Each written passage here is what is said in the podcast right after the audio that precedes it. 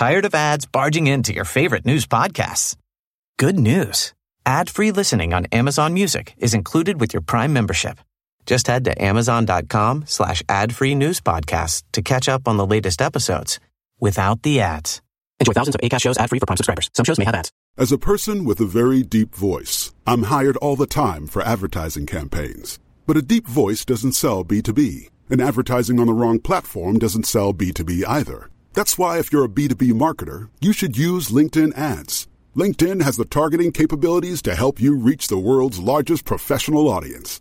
That's right. Over 70 million decision makers all in one place. All the big wigs, then medium wigs. Also small wigs who are on the path to becoming big wigs.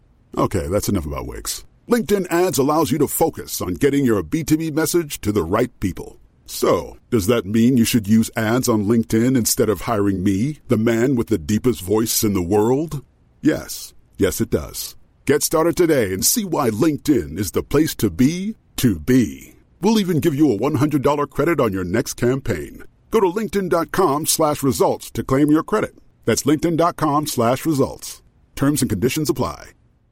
Ryan Reynolds here from Mint Mobile. With the price of just about everything going up during inflation, we thought we'd bring our prices down. So to help us, we brought in a reverse auctioneer, which is apparently a thing. Mint Mobile unlimited premium wireless. Have to get 30, 30, bit to get 30, bit to get 20, 20, 20, bit to get 20, 20, bit to get 15, 15, 15, 15 just 15 bucks a month. So, Give it a try at mintmobile.com slash switch. $45 upfront for three months plus taxes and fees. Promo for new customers for limited time. Unlimited more than 40 gigabytes per month. Slows. Full terms at mintmobile.com.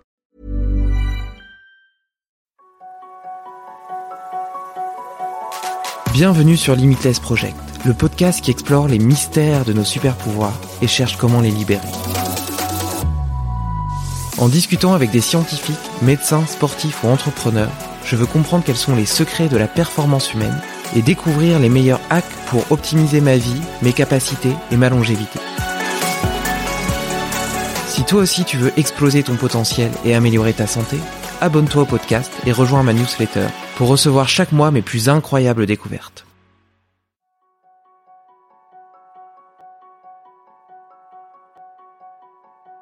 Bercé par les aventures extraordinaires des super-héros de son enfance, Guillaume s'est lancé à corps perdu dans l'acquisition de nouvelles compétences pour en devenir un. Du parcours à la langue des signes, en passant par l'apnée et le lancer de couteau, il montre sur sa chaîne YouTube que n'importe qui peut apprendre n'importe quoi, pourvu qu'il en ait l'envie et la motivation. Finalement, c'est ça le plus puissant des super pouvoirs, et il est accessible à tous. Dans cet épisode, Guillaume me livre quelques clés pour améliorer ma concentration et décupler mes capacités d'apprentissage afin de devenir limitless. Mais nous parlons aussi de la part d'ombre qui sommeille en chaque super-héros, la peur, l'angoisse de la performance, le besoin de toujours plus, les limites d'adaptation du corps. Car c'est en tirant parti de nos incroyables capacités, mais aussi en acceptant les faiblesses qui font notre humanité, que nous pourrons réellement devenir nos propres super-héros. Belle écoute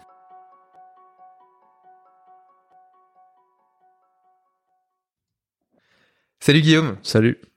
Écoute, euh, justement, on avait déjà commencé un petit peu à parler euh, d'ayahuasca, d'état de conscience modifié, et puis euh, je t'ai dit qu'il était peut-être temps de lancer le podcast parce qu'on est en train de parler de sujets en fait. je crois que ça faisait deux heures que t'enregistrais. Bah, voilà. bon, d'abord, je tiens à remercier Hugo Collin euh, de Wolf Movement euh, qui nous a mis en relation, qui m'a permis d'enregistrer cet épisode avec toi, qui m'a permis de découvrir aussi ton travail en me disant que euh, on avait la même devise, être limitless. Alors forcément, ça m'a intrigué. J'ai regardé plusieurs de tes vidéos, j'ai lu ton livre, c'était super intéressant. Mais donc euh, un grand grand merci à lui de nous avoir mis en contact. Et euh, j'aime bien démarrer ces podcasts par euh, un tour d'inclusion. Euh, en gros, euh, l'idée c'est de faire un petit check-in. Tu me dis quelque chose de chouette qui t'est arrivé cette semaine, l'état d'esprit avec lequel tu arrives aujourd'hui, ou à l'inverse, si tu as une énergie un peu négative que tu as envie de déposer avant de démarrer cette conversation, qui en réalité avait déjà démarré, euh, et ben ça te permet de justement de commencer dans les meilleures dispositions. Oula. Alors là, je sais pas quoi te répondre. Euh, une énergie, là- enfin, quelle énergie, avec quelle énergie j'arrive? Ouais, ou quelque chose de chouette qui t'est arrivé récemment que t'aimerais partager? euh, Qu'est-ce qui m'est arrivé récemment? Euh, Je t'avoue, je suis. C'est tout ça, c'est des questions pièges dès le début, ça. genre, euh, en fait, j'ai dû, moi, je suis obligé de noter en fait ce que je fais euh, tous les soirs parce que j'ai pas, euh, je suis une personne qui arrive pas à se remémorer le passé. Je sais pas comment expliquer. Enfin, toi, j'ai des souvenirs, mais tu vois, si tu me dis qu'est-ce que t'as fait hier, c'est c'est bizarre, hein, mais je suis, je pense, que je suis très dans la projection et peut-être un peu dans le présent, mais je suis très peu dans le passé. Donc là, en fait, devoir imaginer, il m'est sûrement arrivé des trucs très bien, hein, tu vois, c'est pas en mode, je dis pas ça en mode, ah non, ma vie est horrible. Mais là, tu vois, devoir réfléchir à qu'est-ce qui m'est arrivé de positif, euh... Ou de négatif, hein. Tu peux dire que t'as marché sur une banane en venant euh, ce non, j'ai pas. Euh, là, je sais que c'est une période de, de ma vie où je suis en pleine euh, reconstruction, euh, changement, euh, remise en question par rapport à ma vie perso, vie pro. Donc, je sais que c'est pas forcément on va dire la période la plus euh, la plus la meilleure mais euh, là ça va beaucoup mieux euh, bah si non mais ce qui est sympa là c'est que j'ai euh, j'ai sympathisé avec un, un, de mes voisins. Alors j'ai déjà un peu sympathisé mais j'avais pas trouvé quelqu'un de mon âge forcément. Donc là en fait on, on s'est vu hier et on a fait un, un chess tag. Donc je l'ai initié au chess tag. Je sais pas si tu tu vois ce que c'est du coup. Pas du tout. Bah le chess tag c'est le jeu du chat version parcours donc en fait t'as un, t'as un petit terrain T'as du coup le chat et la souris et le but c'est que tu attrapes euh, l'autre personne. Donc tu as 20 secondes pour l'attraper et c'est en train de se développer, il y a une y a une marque, c'est en train d'être repris par les par les grandes télé américaines, donc c'est en train de se développer vachement en France. Et ça, j'ai participé, j'ai fait une vidéo dessus et j'ai fait euh, les championnats de France euh, en 2021. Du coup, voilà, j'ai initié mon voisin à ça, c'était sympa et et voilà, donc ça c'est je pense le truc le plus récent qui était cool, voilà, c'est de sympathiser, de faire une nouvelle rencontre en fait, tu vois, tout simplement. Euh, mais c'est vrai que toi là, le temps d'arriver à ce truc là c'est toi d'avoir une réponse c'est dur. Donc euh, si tu me dis qu'est-ce que t'as fait lundi je fais oh putain qu'est-ce que j'ai fait lundi? Faudrait que j'ouvre mon carnet tu vois je dis ah oui j'ai fait ça lundi. Donc c'est vrai que j'ai pas euh, on m'a souvent piégé enfin c'est pas piégé mais souvent sur les questions comme ça je, je suis en mode attends qu'est-ce que je vais pouvoir dire? C'est pas je suis très peu vraiment sur le sur le passé on va dire. Non mais moi je suis pareil, tu vois, j'ai tendance à voir beaucoup plus tu vois par exemple, je suis en train de lire le, le pouvoir du moment présent en ce moment et euh, ça parle beaucoup de justement du moment présent et des gens qui ont tendance à, à, vivre dans le passé. Et je me suis aperçu en lisant ça que moi j'étais jamais dans le passé, j'étais tout le temps soit dans le présent, soit dans le futur parfois. Mais euh, mais mais donc on est un petit peu pareil à cet égard. J'adore cette idée de, de chess tag. Euh, je pense que du coup dans la salle de, d'Hugo, on devrait on devrait peut-être s'amuser à faire ça. Je lui suggérerais pour une pour une prochaine pour une prochaine séance. Et du coup, moi, je te fais mon petit check-in, euh, qui, est, qui est plus simple parce que ce week-end, j'ai fait, j'ai couru ma première Spartan. Ok. Euh, donc euh, c'est une course d'obstacles qui fait 25 euh, obstacles, 12 km, 600 mètres de dénivelé. Et euh, tu vois, euh, j'ai toujours aimé l'idée quand je m'entraîne dans le sport d'être polyvalent, d'essayer de travailler toutes mes habiletés physiques pour me sentir libre de faire n'importe quoi et de pouvoir démarrer n'importe quelle activité et sans forcément exceller. Être capable de le faire et, et m'amuser, tu vois.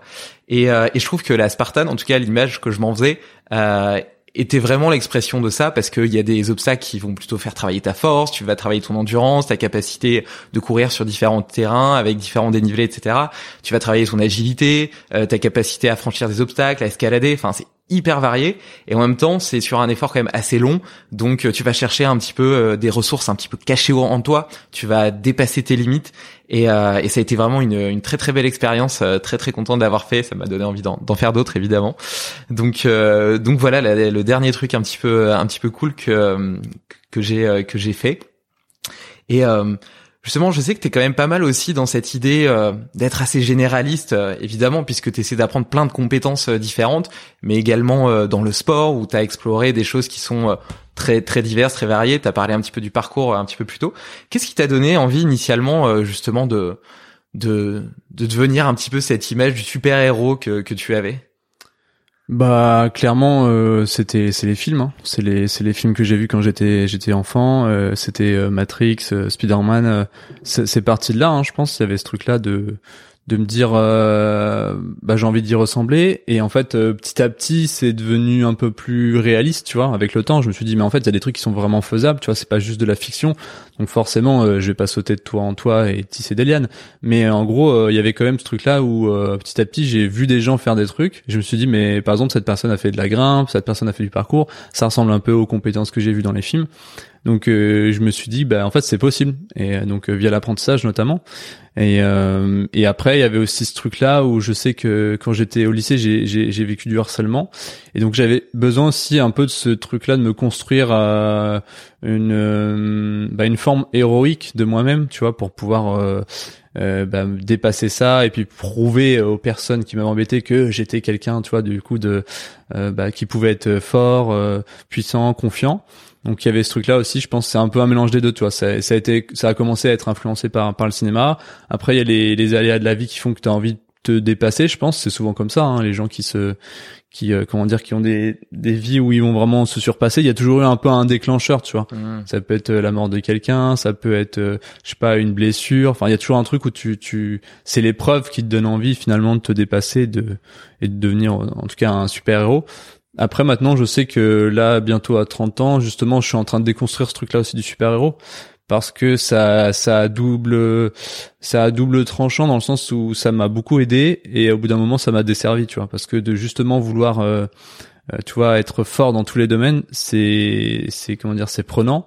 Et euh, le corps, bah, il a pas forcément, il a besoin d'adaptation, tu vois, et c'est pour ça que dans le sport, bah, t'as souvent des gens qui sont quand même spécialisés, hein, dans le foot, dans l'escalade, tout ça et euh, tu peux être un petit peu bon, un petit peu bon partout. Moi, c'est c'est mon cas, tu vois. Je peux me débrouiller dans tous les sports, mais après vraiment avoir un haut niveau partout, c'est là où c'est difficile. Et ça demande à ton corps de sans cesse se réadapter. Donc, je sais aussi que hum, maintenant, j'essaie un peu plus de de réduire et me dire bon bah super héros ça m'a aidé, mais peut-être que maintenant je peux être un peu plus normal, humain, tu vois, héros. Et, euh, et du coup aussi, euh, toi, lâcher la pression sur plein de choses, parce que c'est aussi une, une pression que tu te mets, tu vois, sur toi-même, sur la performance, sur la productivité, tout ça.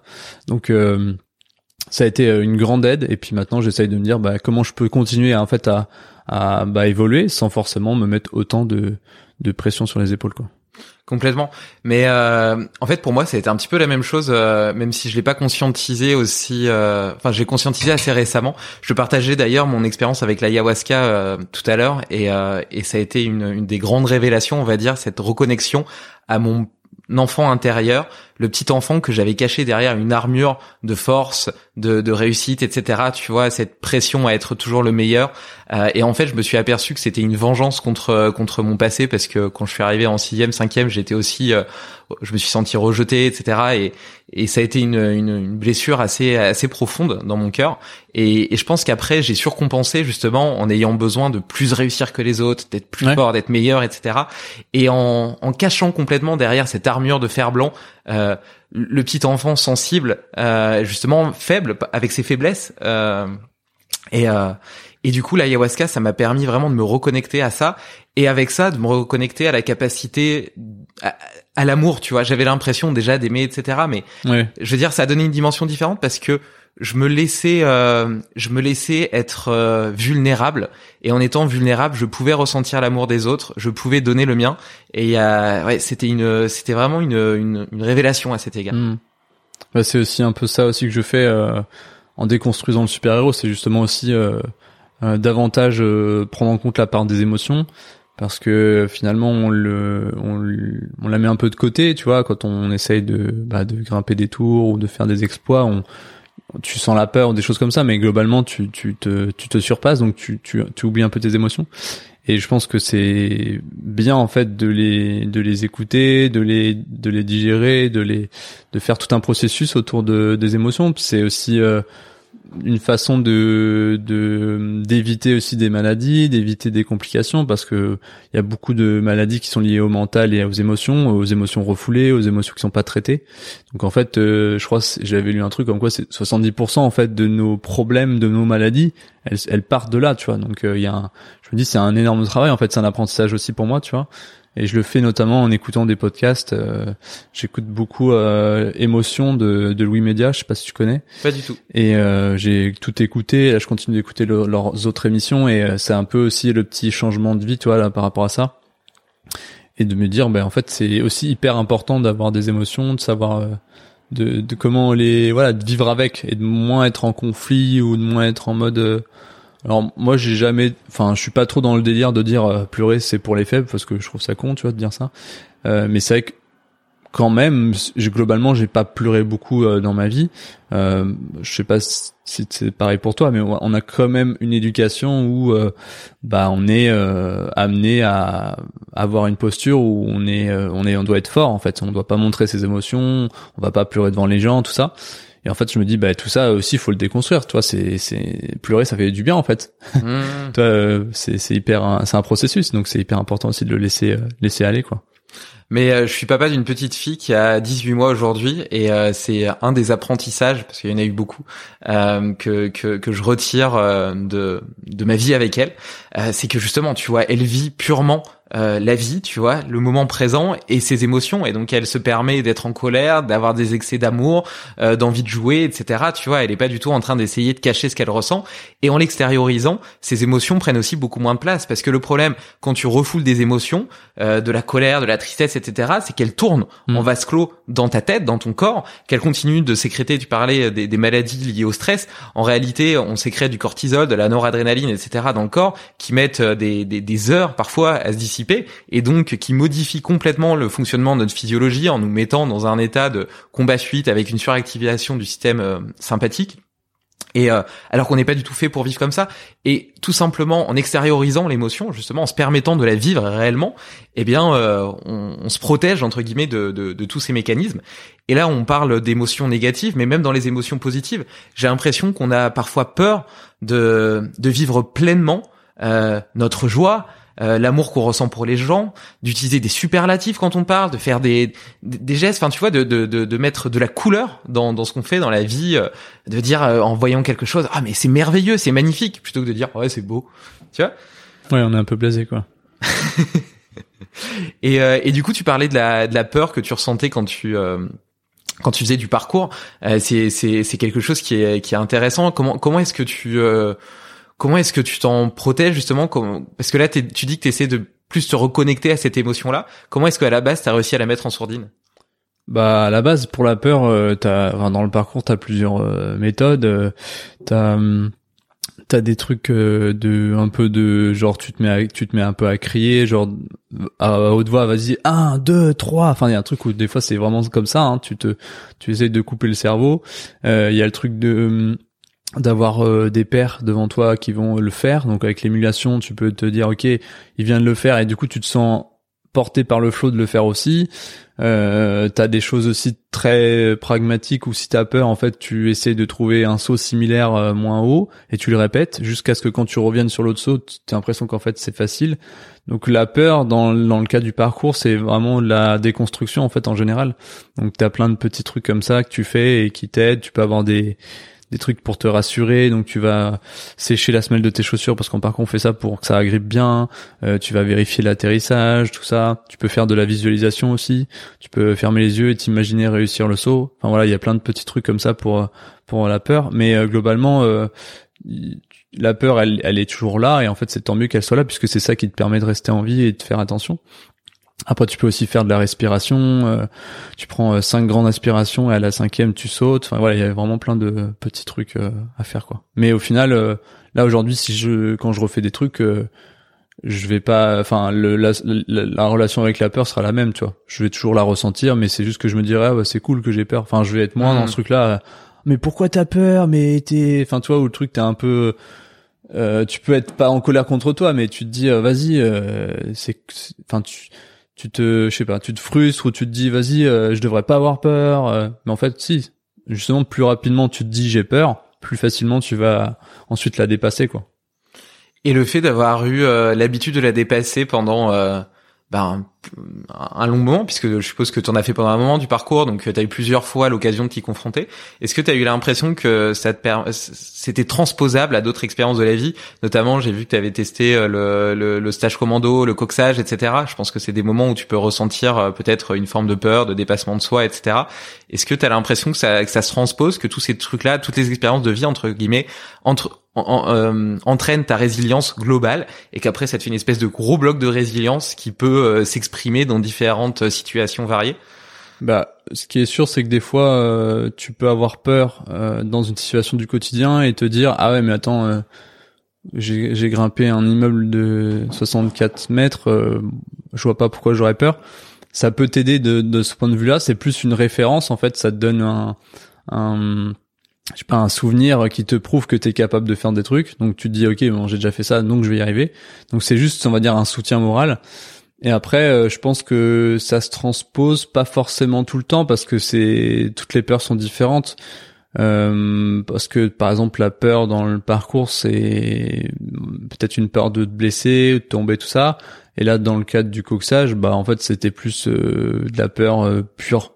C'est genre juste j'ai peur, mais je sais pas de quoi en fait, puisque c'est un peu le côté, c'est le principe de la torture, c'est que tu sais pas vraiment ce qui t'arrive, ce qui va t'arriver, donc tu as juste peur quoi. Tu tu tu tu tu, tu sais pas. Mais en fait ça il y a pas y a pas forcément de disons que la peur elle peut elle peut se repousser c'est-à-dire que quand tu pratiques beaucoup le parcours au bout d'un moment tu as des choses qui te font plus peur parce que tu as l'habitude de les faire. Donc on va dire d'une certaine façon tu te désensibilises.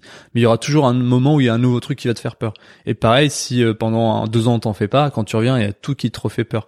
Donc c'est je sais pas comment expliquer mais voilà la peur c'est un peu une euh, c'est c'est ça va ça revient. Des fois c'est petit des fois c'est grand. Enfin c'est c'est pas quelque chose que tu peux vraiment contrôler en fait. Donc euh, tout ce que tu peux faire c'est d'essayer de, de, de de vivre avec et de de la dépasser et puis d'accepter qu'en fait euh, c'est pas possible qu'elle qu'elle disparaisse quoi.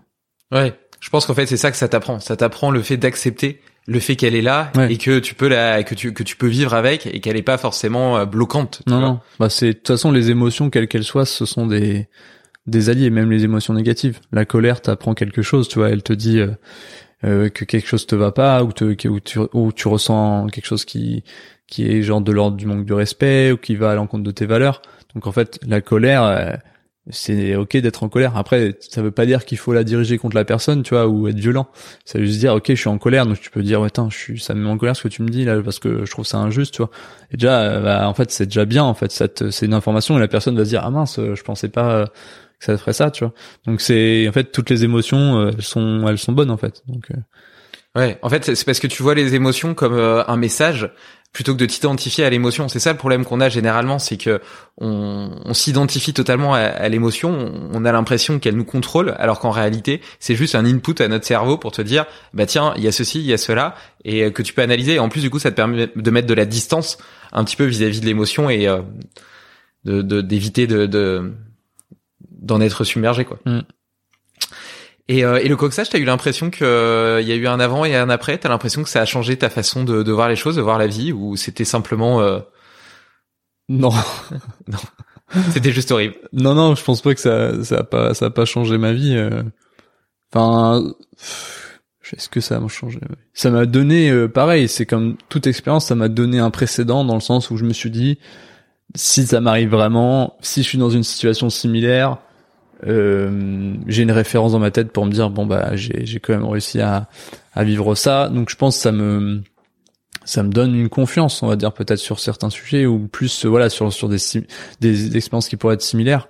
Mais euh, c'est pas je dirais pas que c'est une expérience qui a changé ma vie tu vois. C'est c'est plus euh, je suis content de l'avoir fait et et euh, ça m'a appris des choses sur moi tu vois. Et euh, et, voilà, mais je dirais pas que depuis euh, j'ai changé mon rapport au monde, toi. C'est pas, j'irais pas jusqu'à là, quoi. Donc c'était plus voilà, euh, import, enfin intéressant de le faire et, et d'avoir aussi voilà de, ce truc-là de, de de me rendre compte qu'est-ce que ça fait en fait aussi, tu vois. Parce que comme j'avais beaucoup vu dans dans le cinéma, je me disais ben en fait ça fait quoi vraiment d'être dans une situation de, de capture, de torture en fait c'est moins fun c'est moins marrant et, et du coup ouais c'était bah je suis voilà je, je regarde pas du tout l'avoir fait mais je j'ai pas eu ça m'a pas transformé tu vois Ouais, en fait, quand tu le vois au cinéma, c'est parce que tu trouves ça super cool parce que tu admires euh, la force, la résistance, etc. De, du héros, tandis que quand tu le vis, bah t'es juste en train de douiller quoi. Ouais, c'est ça. Et d'ailleurs, c'est, ça serait quoi pour toi euh, la, je sais pas, je sais pas si on peut parler de définition, mais c'est quoi pour toi un super héros aujourd'hui? Bah là avec ma nouvelle euh, définition on va dire de, je dirais plus que euh, déjà je bon, j'ai du mal encore enfin je m'identifie plus trop aux super héros donc c'est difficile mais je pense que ça peut être quelqu'un quand même avec euh, bah, des faiblesses finalement puisque c'est quand même le cas aussi de beaucoup de super héros hein. ils ont tous euh, soit une faiblesse tu vois la kryptonite soit ils ont un une faiblesse avec euh, leurs proches, soit ils ont un truc qu'ils aiment pas faire. Enfin, a- il faut quand même prendre en compte que le super-héros, il a, il a aussi sa part de faiblesse, il a sa part d'ombre, et que c'est avant tout aussi un, humain. Enfin, non, sauf quand c'est Superman. Mais euh, voilà, il y a quand même ce truc-là où c'est quand même euh, un humain, et euh, du coup, voilà, je pense que le super-héros, c'est plutôt un super-héros du quotidien, on va dire. Donc ça va être plutôt quelqu'un euh, juste euh, qui euh, réussit à être en accord avec soi-même, qui écoute ses émotions, qui a le courage de d'aller euh, là où il a envie d'aller, de faire ce qu'il a envie de faire. Euh, c'est un peu euh, voilà quelqu'un qui qui vit voilà en accord avec soi et qui se dépasse et qui finalement est est positif et tu vois et peut aider les autres à sa manière. Tu vois, c'est pas forcément en, en, en sauvant des vies, tu vois, mais juste bah, en, en aidant une grand-mère à passer le trottoir, tu vois, en aidant la poussette dans le métro. Enfin, c'est des trucs tout con, tu vois, mais c'est un peu ça. C'est plus le super-héros du quotidien, quoi. Donc c'est plus quelqu'un, voilà, de de complet, de qui peut aider les autres, quoi. Et du coup, si, euh, si si je comprends bien ce que tu dis, je pense qu'initialement tu voyais peut-être le, le super héros surtout sur son aspect physique et les compétences qu'il avait, tandis que maintenant pour toi ses super pouvoirs, ça serait surtout euh, le fait euh, d'aider les autres, d'être capable de gérer ses émotions justement euh, euh, et d'être aligné avec lui-même. Après, le, le, le meilleur super pouvoir, c'est le celui de pouvoir tout apprendre de toute façon. hein. Ça, c'est sûr. Donc, euh, T'en reviens à ton à ton mantra? ouais, bah ouais. Bah, c'est sûr, c'est le super héros ultime pour moi. C'est c'est ça. Bah, il y en a qui, il y en a dans l'univers euh, des comics qui, qui ont ce pouvoir-là, hein, mais euh, c'est c'est le plus cool, tu vois. Tu te dis vraiment en, en quelques minutes, euh, je peux euh, je peux faire tout ce que je veux. Toi, je peux faire un salto, je peux je peux faire de la cuisine euh, comme un chef. C'est un côté assez assez jouissif. Donc euh, ça, pour moi, c'est le meilleur super pouvoir, quoi. D'ailleurs, euh, c'est, euh, j'ai trouvé ça assez intéressant euh, dans, ton histoire. je crois que tu racontais que tu savais pas trop ce que tu voulais faire après le bac, que t'apprenais plein de choses différemment, mais sans trop savoir où ça pouvait te mener, et qu'au final, tu t'es rendu compte que ben ta propre voie, c'était de ta propre capacité, ton propre super pouvoir, c'était justement d'apprendre à apprendre. Et, euh, et donc j'ai trouvé ça vachement intéressant, tu vois, c'est c'est un peu la citation euh, d'Albert Einstein qui disait euh, euh, si tu compares, euh, si tu mesures l'intelligence des poissons à leur capacité à grimper aux arbres, ils croiront toujours qu'ils sont stupides. Et en fait, euh, tu vois, t'aurais pu te dire ouais, bon au final je suis bon en rien. Mais mais c'était justement le fait d'être bon en rien, mais d'un petit peu pas trop mauvais en tout, qui a créé un lien entre tout ça et qui t'a donné une super compétence dans laquelle t'es en fait hyper bon, tu vois. Et j'aime bien cette, euh, ce changement de paradigme, ce changement de façon de voir ses forces et ses faiblesses, qui permet au contraire de donner et de montrer euh, des, des opportunités. En plus, il y a plein de gens qui se sentent comme ça, euh, généralistes, tu vois. Moi, j'en ai plein, j'en ai rencontré plein, donc euh, T'en as un devant toi voilà. Donc, euh, et en fait, on est dans une société de spécialistes, donc euh, c'est difficile de se positionner en généraliste et on est perçu comme euh, incompétent du coup. Et en fait, euh, moi, je pense que c'est l'inverse, tu vois. Le, alors, je trouve que les spécialistes c'est très important. Toi, t'as besoin d'avoir un neurochirurgien, t'as besoin qu'il soit capable de te guérir. Mais ce que je veux dire, c'est que le généraliste, il a une meilleure capacité d'adaptation et il a, une, je pense, une meilleure ouverture aussi sur sur les choses, sur le monde, euh, parce qu'il est pas dans un seul spectre. Et, euh, et dans la dans les avancées scientifiques, généralement, bah, les généralistes, c'est aussi ceux qui permettent de dire ah oui, mais vous avez pas pensé à faire euh, ce truc-là en fait. Ah bah non. Bah oui, bah oui, il faudrait peut-être essayer avec cette autre, autre discipline. Donc, euh, je pense que être un généraliste, c'est très bien et c'est c'est c'est totalement euh, une force aussi aujourd'hui, quoi. Ouais, ça permet d'avoir une vision euh, holistique, euh, transversale des choses et du coup de dézoomer, de voir les choses dans leur ensemble et donc de trouver des solutions potentiellement euh, qui auraient pas été vues par quelqu'un qui est hyper spécialiste, qui du coup a des œillères Mm. et qui voit pas à 360 euh, ce qui ce qui se passe euh, ce qui se passe autour. Mais euh, et, et tu vois par rapport à cette société euh, d'hyper spécialisation, du coup, tu deviens aussi vachement interdépendant parce que euh, bah en fait, tu sais rien faire à pa- rien faire à part ce que tu fais. Mm. Et donc, tu es complètement dépendant des autres pour tout, tu vois, pour, euh, je sais pas, pour euh, la nourriture que tu manges, euh, pour le fait euh, de, de te déplacer, euh, pour le fait de t'habiller. euh. Enfin, je veux dire, il y, a plus rien que tu sais faire par toi-même. Et euh, tu disais tout à l'heure que euh, tu passais ta journée devant un ordinateur, t'avais pas envie d'être devant une Kindle euh, le soir. Et, euh, et moi, tu vois, c'est pareil, je suis entrepreneur, mais la plupart de ma journée, je la passe devant un ordinateur. Et ça m'a donné un- une envie de plus en plus forte de me reconnecter à la nature et aussi de me reconnecter aux choses manuelles, tu vois. Couper du bois avec une hache, c'est tout con et c'est très... euh, associé à l'univers masculin, etc. Mais il y, a du plaisir à faire un potager, aller chercher tes œufs le matin, etc. Tu vois, de reconnecter à des choses fondamentales, aux bases, tu vois, à tes racines. Enfin, en tout cas, moi, pour moi, c'est et ça a été une vraie, une vraie révélation, une vraie découverte qui m'anime beaucoup en ce moment. Je me suis beaucoup intéressé aussi à à cette logique de permaculture, à me rendre compte qu'en réalité tout est hyper bien pensé et fonctionne très bien euh, quand on le laisse fonctionner comme il est censé fonctionner mm. et qu'on n'essaie pas de tout contrôler justement, de tout hyper spécialiser, de tout industrialiser.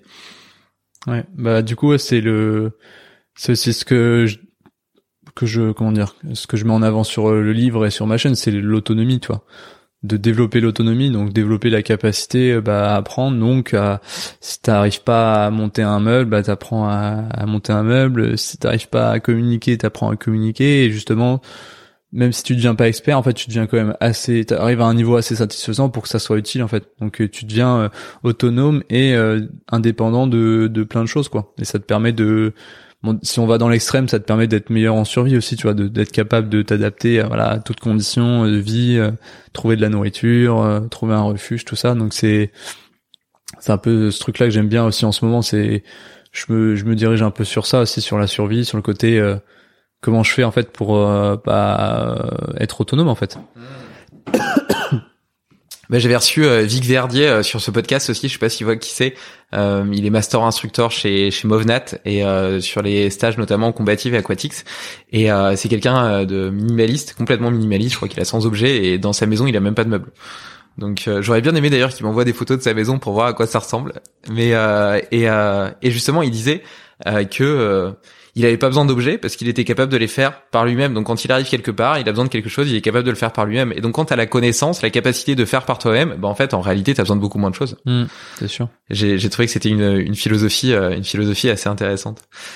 Et alors du coup, tu penses que maintenant, après avoir appris plein de choses différemment, enfin différentes, pardon, euh, est-ce que tu vois différemment euh, la capacité d'apprentissage? Maintenant, est-ce que tu as la conscience du fait qu'en réalité, tout paraît peut-être complexe extérieurement, mais en réalité, euh, rien n'est insurmontable et que tu peux réussir à tout faire assez facilement Bah ça, c'est le, principal euh, avantage que j'ai obtenu après toutes ces expériences, c'est que même si quelque chose, je sais que je sais pas encore le faire, euh, j'ai pas de doute sur ma capacité à réussir, tu vois. Même si c'est un truc euh, qui est pas forcément dans mes passions ou des trucs comme ça, tu vois.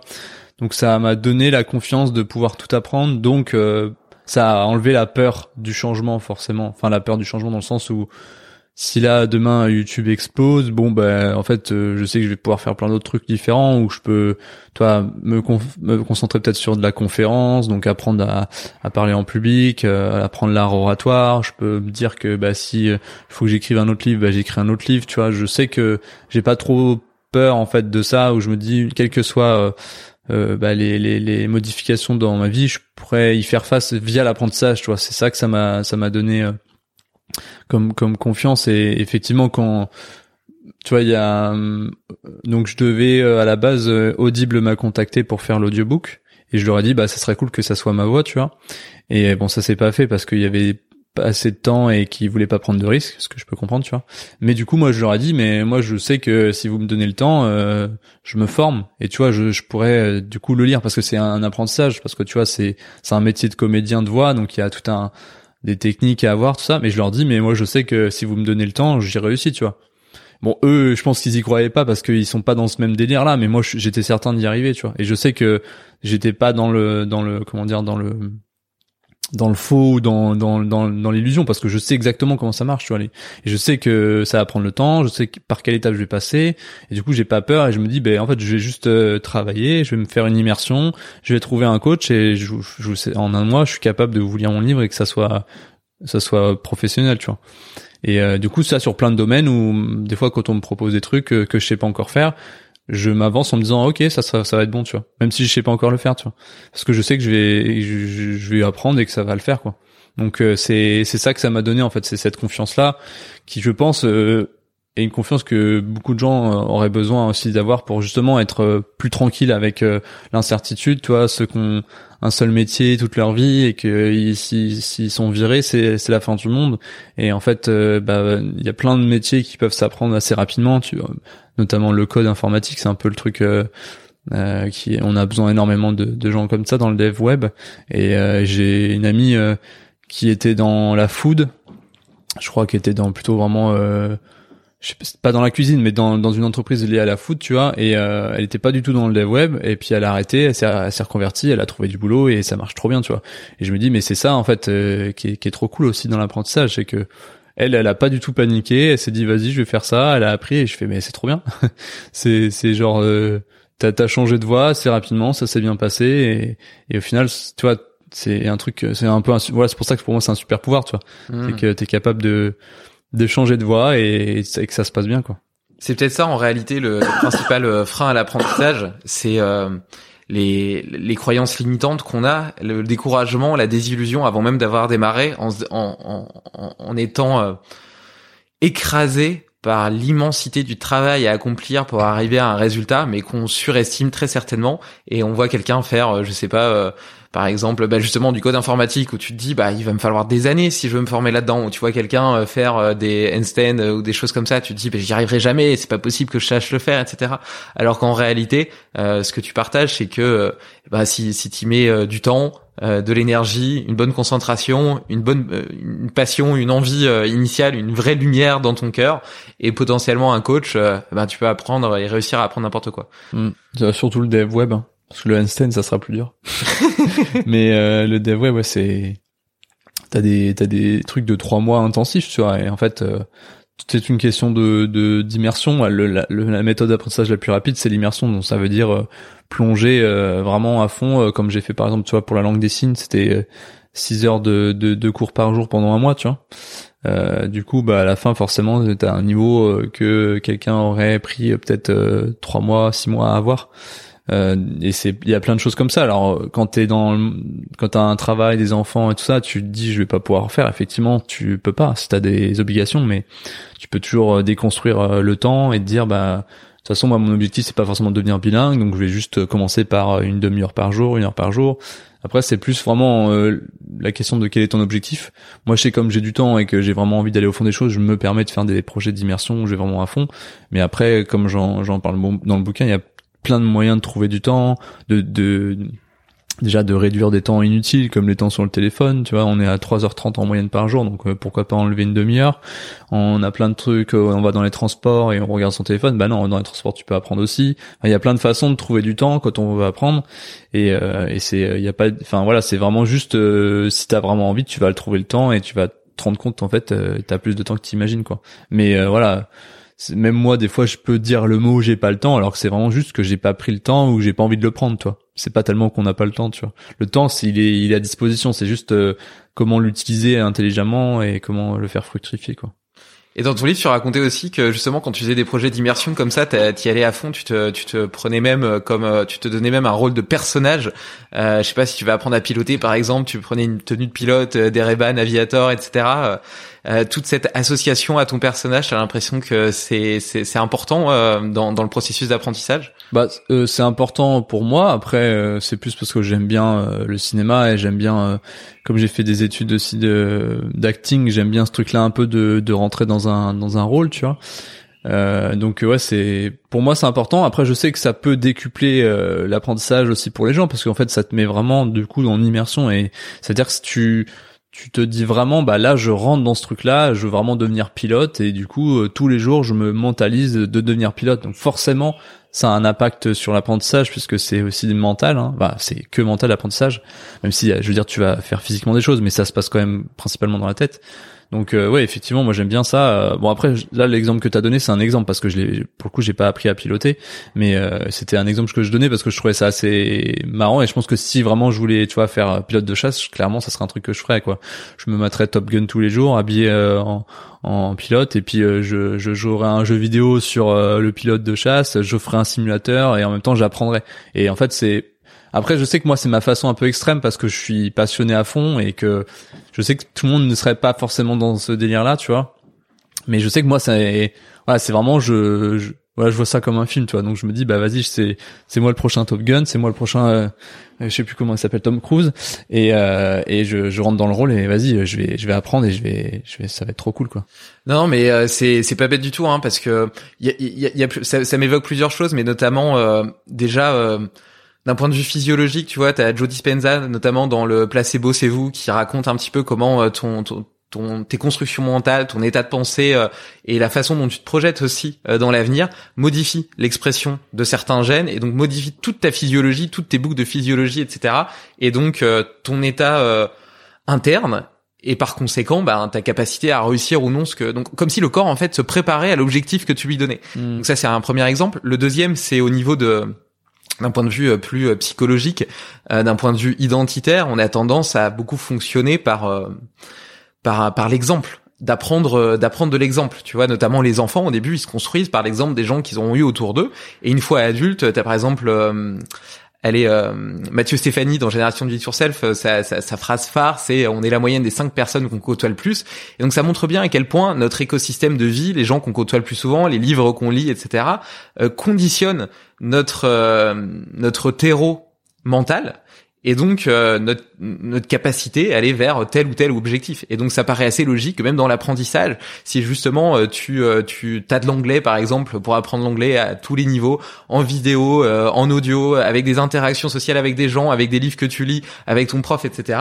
Et bah tu vas tu vas te mettre complètement dans un dans un monde en fait immersif qui oblige ton corps, parce qu'en fait, le corps et l'esprit, il est fait pour s'adapter, pour survivre. C'est ça sa, sa, raison première. Et donc, dans un, environnement comme ça, entre guillemets, de stress, parce que ça sera considéré comme un stress, c'est l'inconnu, et ben, il sera obligé de se mettre en ordre de bataille pour apprendre le plus rapidement possible.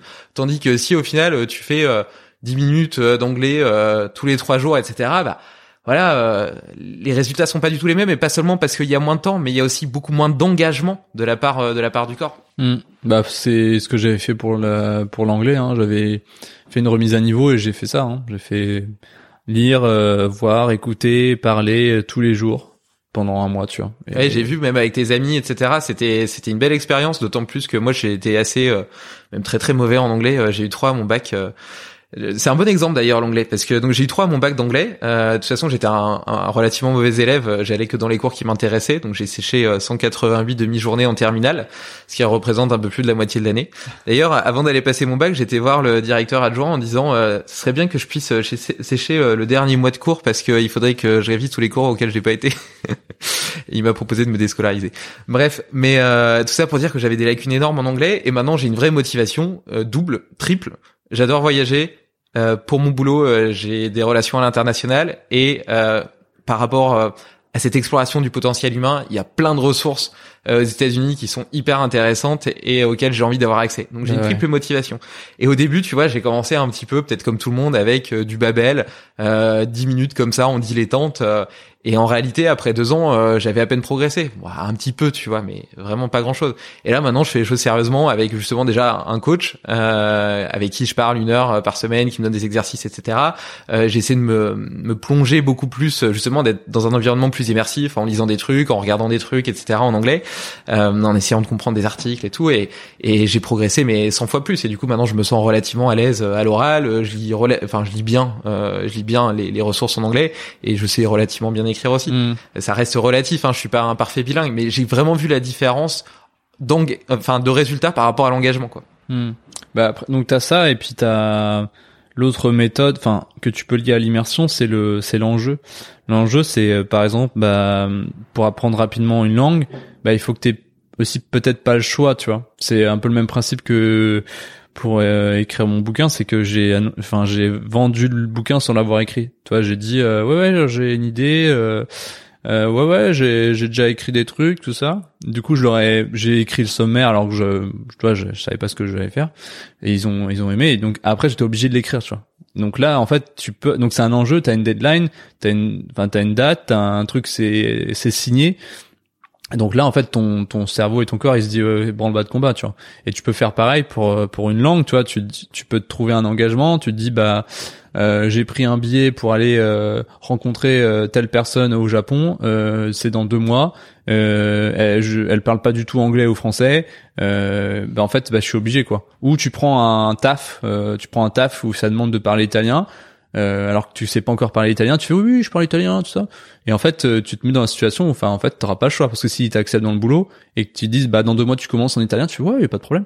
bah, en fait, euh, c'est une, moi, c'est une méthode que je trouve intéressante. Ça, c'est, tu, tu couples l'immersion avec l'enjeu. Et là, t'es sûr que tu vas faire des trucs de ouf, quoi. Après, c'est, je sais que quand t'en parles, quand tu dis ça aux gens, ils, ils trouvent ça extrême, mais moi, je sais que c'est, si tu me demandes quelle est la meilleure méthode d'apprentissage, je te dis, bah, c'est ça si tu veux aller le plus vite possible, si tu veux transformer un truc qui prendrait euh, trois ans en deux mois, bah tu, il faut faut mettre les moyens quoi.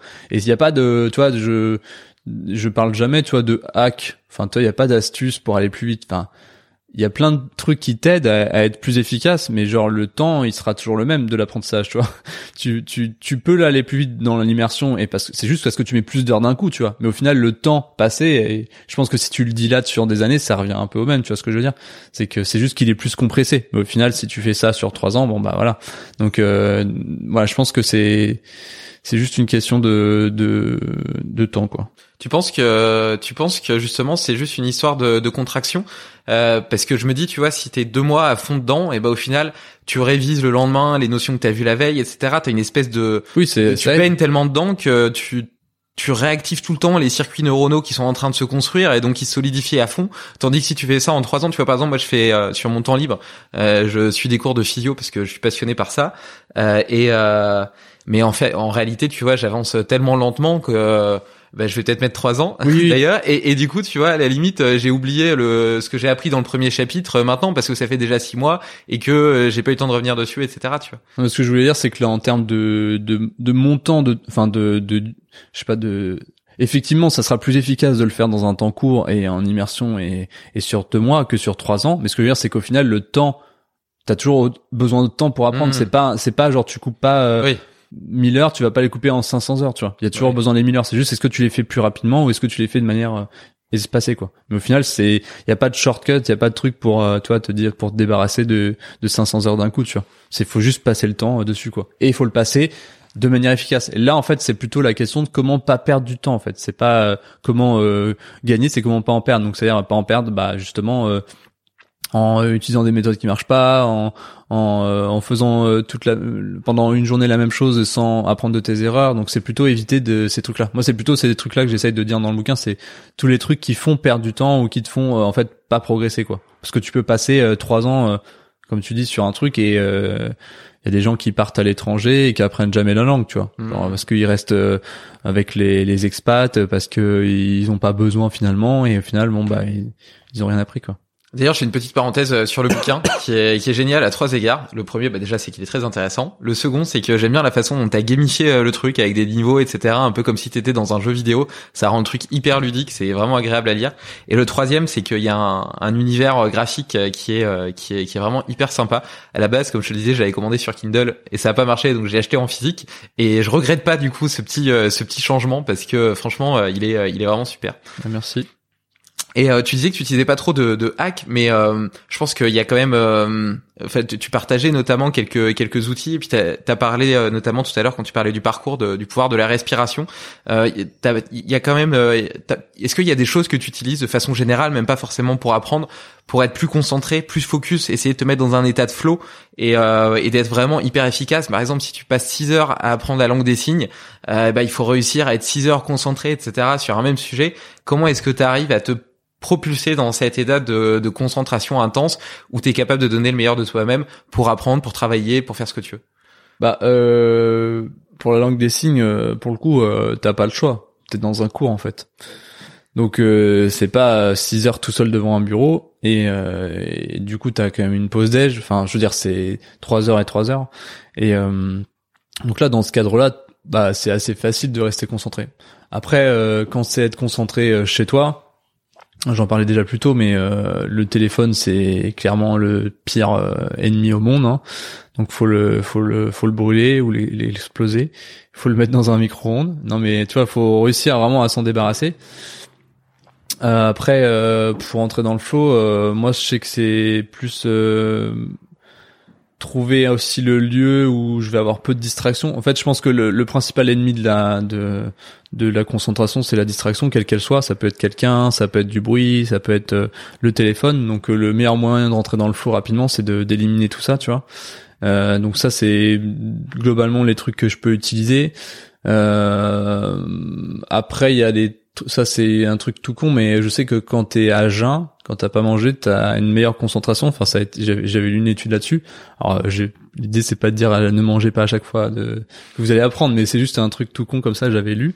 Et c'est vrai que moi, je sais que parfois je suis plus efficace, voilà, un petit peu le matin, justement quand quand je j'ai pas trop euh, mangé. Euh, il y a aussi euh, savoir justement les heures sur lesquelles t'es le plus productif. moi, je sais que c'est clairement, je, je peux abattre énormément de travail entre 6h et, midi 13h et je sais que l'après-midi c'est un peu mm. plus difficile. Donc euh, pour apprendre toi clairement je sais aussi que je vais utiliser ce, ce genre de, de choses. Et euh, après tu peux utiliser de la musique pour te concentrer pour rentrer dans le flow. Moi c'est je vais l'utiliser plutôt pour tout ce qui est du travail d'écriture. Parce que pour apprendre j'aime pas forcément avoir de la musique ou toi ça me servira à rien. Mais euh, mais voilà il y a plein de plein d'autres trucs après après c'est plutôt une petite liste de checklists que tu peux te faire pour rentrer dans le flow quoi euh, zut, j'ai euh, j'ai perdu ce que je voulais ce que je voulais te, te dire. Pourtant, tu veux de l'eau?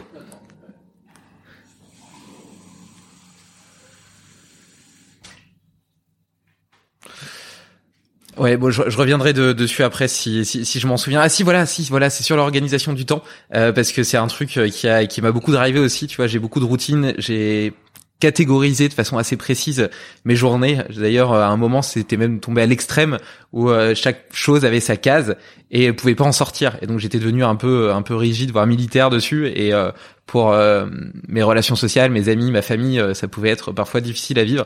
Donc, surtout depuis la naissance de ma fille, j'ai gommé un petit peu les, limites de, de, de, ces cases.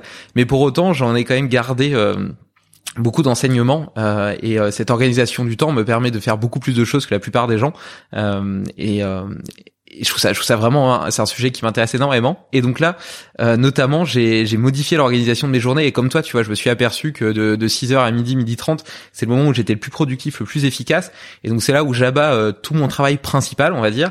Et du coup l'après-midi je me permets d'être beaucoup plus beaucoup plus détendu je fais notamment mon sport etc et, et en réalité tu vois euh, avec 5 heures comme ça le matin à fond hyper productif, et eh ben j'abats autant de travail qu'avec 8 heures que je faisais avant mais réparties différemment sur ma journée, tu vois. Hmm. Donc là par contre, il y a une vraie logique de concentration du temps où tu peux avec moins de temps en faire plus en étant hyper focus, hyper concentré, en ayant tes capacités mentales qui sont parfaitement connectées et justement une euh, une propension à la distraction beaucoup moins importante parce que quand t'es concentré, bah t'as moins envie d'aller euh, ouvrir un nouvel onglet pour regarder, euh, euh, je sais pas, une connerie, lire un article, etc. Tu vois, aujourd'hui, on est quand même dans une économie de l'attention où même si tu désactives tes notifications, même si t'as pas ton téléphone, eh ben tu peux facilement être attiré par un autre article, une newsletter, etc. que t'as reçu par mail et donc ton attention, elle arrête pas de switcher d'un truc à l'autre.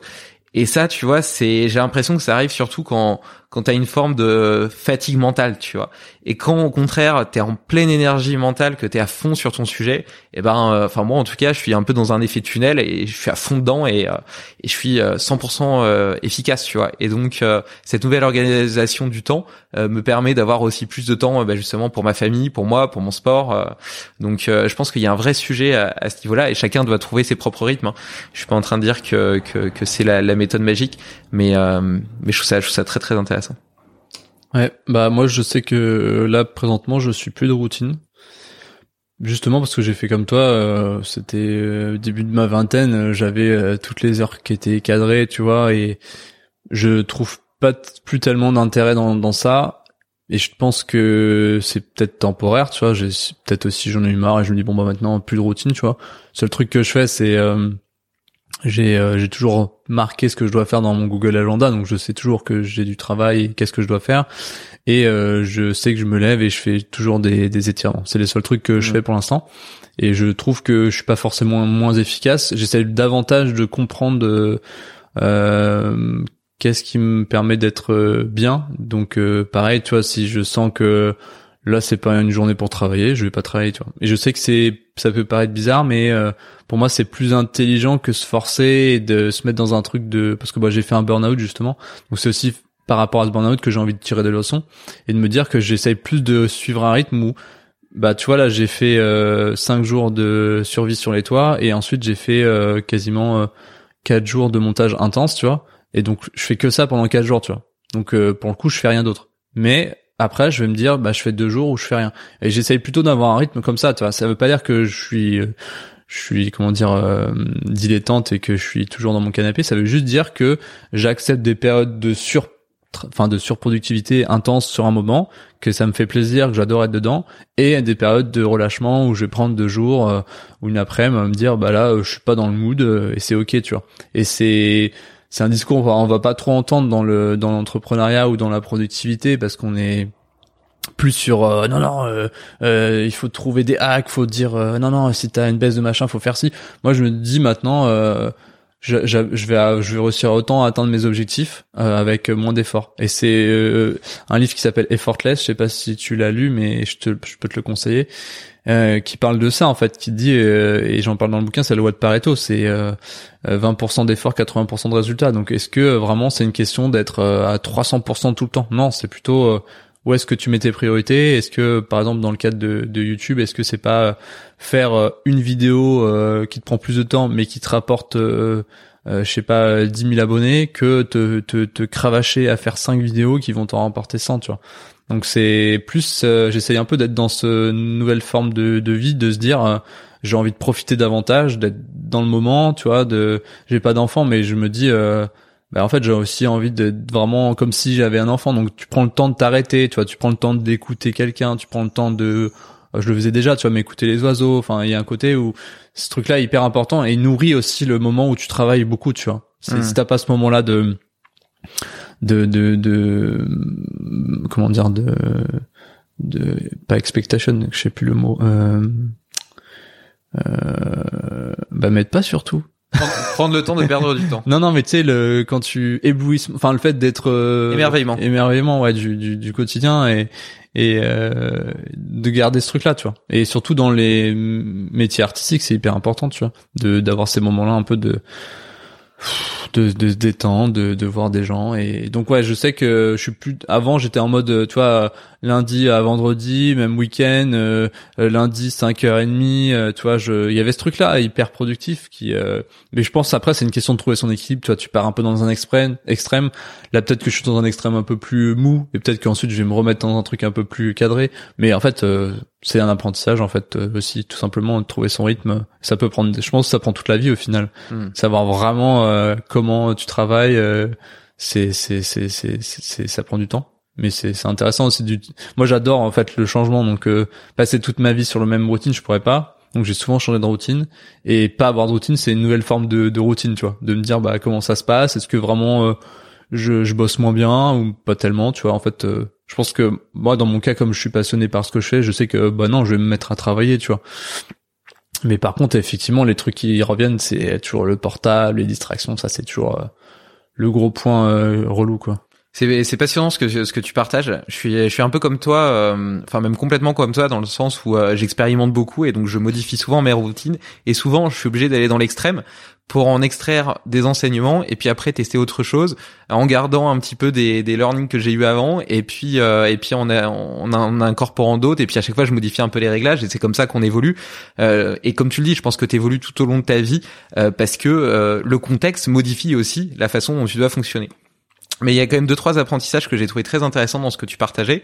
Euh, j'ai commencé par le le rapport au temps quand tu es entrepreneur. Euh, moi, j'ai souvent travaillé 50, 60, 70 heures par semaine, et, euh, et c'est aussi parce que je m'étais bah déjà au début c'est parce que t'as t'as t'as t'as, t'as l'écro tu vois t'as, t'as pas d'argent t'as besoin d'en gagner et donc du coup t'es à fond Et puis après, c'est aussi parce que tu t'es construit avec cette image de l'entrepreneur qui travaille à fond, et du coup, tu culpabilises si tu travailles moins. Ouais, Et ça. tu vois, t'as beau connaître la, loi de, la- de Pareto d'un point de vue théorique, etc., te rendre compte que parfois t'es moins productif, mais que tu te forces quand même à travailler, etc., et que ça te ferait peut-être du bien d'aller marcher un peu dehors, et peut-être que tu trouverais d'ailleurs la solution à tes problèmes en allant marcher dehors plutôt qu'en t'acharnant comme un con devant ton ordi.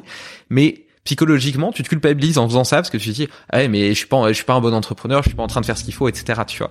Donc, euh, il y a toute cette construction aussi de la société, et à cet égard, je trouve ça intéressant de se poser la question, est-ce que c'est normal d'eux? Parce que il y a un tas de comportements acquis qui nous viennent des gens autour de nous, de, la société, de nos parents, de, de ce qu'on observe, de nos collègues, mais qui en réalité reposent sur aucune euh, aucune réalité, que ce soit physiologique, scientifique, etc. Tu vois. Et donc euh, du coup, tu reproduis des schémas sans même euh, avoir vérifié leur intérêt et leur véracité. Et donc par exemple par rapport au travail, ben si tu regardes euh, il y a 300 ans par exemple, ça aurait peut-être paru absurde de travailler 35 ou 40 heures par semaine. Hmm. La notion qu'on a aujourd'hui du travail, elle est très propre à notre société. Et d'ailleurs, j'aime bien, euh, il y, a- il y a une, il y a quelque chose qui est assez drôle à cet égard, c'est que euh, on a souvent essayé d'innover pour se faciliter la vie, justement pour moins travailler, pour moins se fatiguer. Et en réalité, on s'aperçoit dans, dans l'évolution de l'histoire qu'on travaille de plus en plus pour maintenir ces technologies qui sont censées euh, nous permettre justement d'avoir plus de temps pour nous et de plus et de moins travailler. Donc en réalité, euh, on s'est fait prendre à notre propre piège. Quoi. Hmm. Donc, euh, donc, je trouve ça assez intéressant justement de remettre en question ces modèles, de se poser, ces- de se poser des questions. Déjà de commencer par se poser des questions. Et après, tu vois, quand tu disais euh, que se forcer, tu vois, c'était pas forcément bien. Tu parlais du burn-out. Et c'est vrai que moi, j'ai déjà eu euh, la sensation justement de me forcer parce que j'étais pas dedans, etc. Et de le faire quand même. Et je trouve qu'il y a un double effet négatif. Déjà, tu prends pas de plaisir à faire ce que tu fais. Et en plus, après, t'es pas satisfait de toi parce que t'as l'impression d'avoir mal travaillé, d'avoir, euh, enfin tu vois, t'es même pas satisfait de t'être forcé parce que en définitive t'es pas content du travail que t'as produit. Donc au final, euh, c'est vraiment pas très intéressant d'un point de vue efficience. Et pour autant, tu disais, euh, c'est important d'avoir du temps libre, de perdre du temps euh, pour pour la créativité, pour les métiers artistiques, mais pas que. Tu vois, moi en tant qu'entrepreneur, eh ben en réalité, j'ai eu souvent tendance à avoir tout le temps la tête dans le guidon, alors que les moments où je réfléchis le mieux, c'est quand je suis en train de marcher dehors. Tu vois, c'est justement quand je prends des pauses que mon cerveau il peut décanter, prendre du recul, défocus et euh, en fait il est toujours en train de processer. T'as l'impression que tu travailles plus parce que t'es plus techniquement en train de faire quelque chose et que c'est vrai que l'image de la société, quelqu'un te voit, il va dire ouais il se prend une heure dans sa journée pour aller marcher dehors, mais en réalité T'es aussi en train de travailler ton cerveau en tâche de fond, il est en train de solutionner, de mettre tout en ordre, de tout bien organiser, d'avoir de nouvelles idées, etc. Et c'est aussi ça ton travail. Là, ça c'est le, c'est les modes de, t'as deux modes de, t'as mode focus et mode diffus. Mode focus, c'est ce que tu dis, c'est quand t'es dans le travail, et le mode diffus, c'est quand tu fais une autre activité, mais qu'en arrière tâche, ça continue de travailler. Et les modes diffus s'activent généralement dans les dans les choses euh, qui te t'amènent dans un flow, donc euh, prendre une douche, euh, prendre faire du vélo, marcher. En fait, toutes ces activités là, c'est des activités, on va dire automatiques. Et c'est dans ces moments d'automaticité que ton cerveau, en fait, il va trouver les idées. Donc effectivement, en fait. même quand tu vois t'es t'es moi je suis dans sur un montage bah au bout d'un moment où j'ai plus d'idées j'y arrive plus et bah c'est justement euh, des idées de montage qui vont me venir quand euh, je vais faire euh, ma balade. Donc euh, c'est c'est même vois ça devrait être autant important de, de que de travailler quoi. De que de dire effectivement de s'identifier à l'image de l'entrepreneur qui travaille 70 heures oui bah non en fait faut que tu sortes aussi dehors que tu vois des amis ben c'est c'est tout con hein, mais il y a on va dire les gens quand je dis normaux c'est on va dire les gens qui ont on va dire un 35 heures un travail bah, eux ils imaginent pas ils voient pas l'intérêt de travailler 70 heures tu vois. Ils sont beaucoup plus dans ce truc là de bah je sors après le, boulot je vais boire un verre. Alors que je trouve que les entrepreneurs on a tendance un peu à se dire ah bah non euh, faut que je reste bosser jusqu'à 20 heures euh, faut que je sorte pas le week-end. En tout cas à une époque moi c'était ce que je me disais. Et en fait je me dis mais non. C'est bien en fait aussi de juste euh, bah, sortir profiter quoi. Ouais, profiter. Bah oui, déjà c'est important de, de vivre, de vivre sa vie déjà. Et puis même, tu vois, dans, dans une logique de santé, d'équilibre, euh, je te disais, je te partageais tout à l'heure que depuis que j'avais lancé ce podcast, je m'étais jamais senti aussi énergique, productif, créatif, heureux, aligné avec moi-même, etc. Mais c'est aussi parce que justement, j'ai réévalué euh, mes priorités, mes différents piliers. Et avant, j'avais un gros pilier central qui était euh, mon boulot et, et, et mon business. Et puis maintenant, en fait, j'en ai plein. J'ai mon boulot, mon business. J'ai ma passion pour l'exploration du potentiel humain. J'ai ma femme, ma fille, ma famille. J'ai mon sport, euh, mon hygiène personnelle. J'ai ma connexion à la nature. Et tu vois, si j'en ai, je pense que c'est ça aussi peut-être que tu pourras nous en parler un peu du burn-out, mais je me dis, tu vois, si tu reposes que sur un seul pilier et que ce pilier il se pète la gueule, ben c'est c'est c'est le drame, tu vois. Hmm. Tandis que si t'en as plusieurs, bah il a beau aller moins bien, t'as beau avoir des bas, parce que quand t'es entrepreneur, il y en a forcément, c'est des montagnes russes perpétuelles. Et ben t'en as d'autres sur lesquelles te te reposer et ça te permet aussi de traverser la tempête. C'est vrai. Après, moi, le burn-out, c'était pas tellement lié à ça. c'était plutôt lié aux super-héros. Donc, au fait de vouloir euh, être bon partout, tu vois, de vouloir euh, faire des vues, gagner de l'argent, être euh, écolo, être euh, bien dans mon couple. euh. Enfin, c'était un côté où, tu vois, je me mettais la pression sur euh, sur les courses, tu vois, genre euh, faire les courses c'était une c'était une tâche hyper importante et hyper chronophage tu vois de se dire faut que je trouve du vrac faut que je fasse plusieurs magasins faut que je prenne du bio faut que je prenne du local ça paraît tout con hein mais du coup c'était tous les domaines de ma vie étaient comme ça en fait donc tout était un truc de euh, euh, le maximum. C'est c'est forcément euh, c'était comme si tout était une vidéo à faire tu vois. Tout était un un projet alors qu'en fait euh, non juste tu, tu cuisines, tu te fais plaisir, tu manges euh, ce que tu as envie un peu. Euh, tu vois, je me mettais la pression sur euh, le sucre, sur le gras, tout ça. Euh, bon, là, ça veut pas dire que je fais n'importe quoi, mais ça veut juste dire que j'ai un peu lâché prise de me dire, mais en fait, euh, c'est normal que t'aimes ça, tout le monde aime ça, et c'est fait pour être aimé. C'est le principe de la consommation. Tu vois, on a mis du sucre dans tout, donc euh, oui, t'es t'es comme tout le monde, t'as été bercé par le sucre, tu vois. Donc euh, ouais, c'était euh, plutôt ce truc-là où je me mettais la pression sur tout et qu'en plus sur YouTube t'as ce truc là où tu dois euh, bah, être régulier en même temps bah comme moi c'est pas un contenu facile à faire parce que je dois apprendre c'est pas genre euh, je fais euh, je m'enregistre euh, c'est pas pour dire que c'est plus facile mais c'est pas je m'enregistre pas faire une partie de jeu vidéo euh, enfin il y a un truc où je dois vraiment amener euh, bah une transformation de moi-même tu vois et filmer ça monter ça et, et ensuite dès que t'as fini il faut que tu repartes tout de suite sur un Hop. Du coup, pardon, on a été, euh, on a été coupé, euh, on a été coupé. Tu disais que justement, ça avait commencé après le, le coxage, ouais bah en gros c'était je pense que moi parce j'ai que t'enchaînais euh, à chaque fois des, des expériences sans prendre le temps de te reposer, ouais et que du coup, ton corps, au bout d'un moment, euh, pas prendre le temps de reconnaître ce que j'avais accompli, tu vois.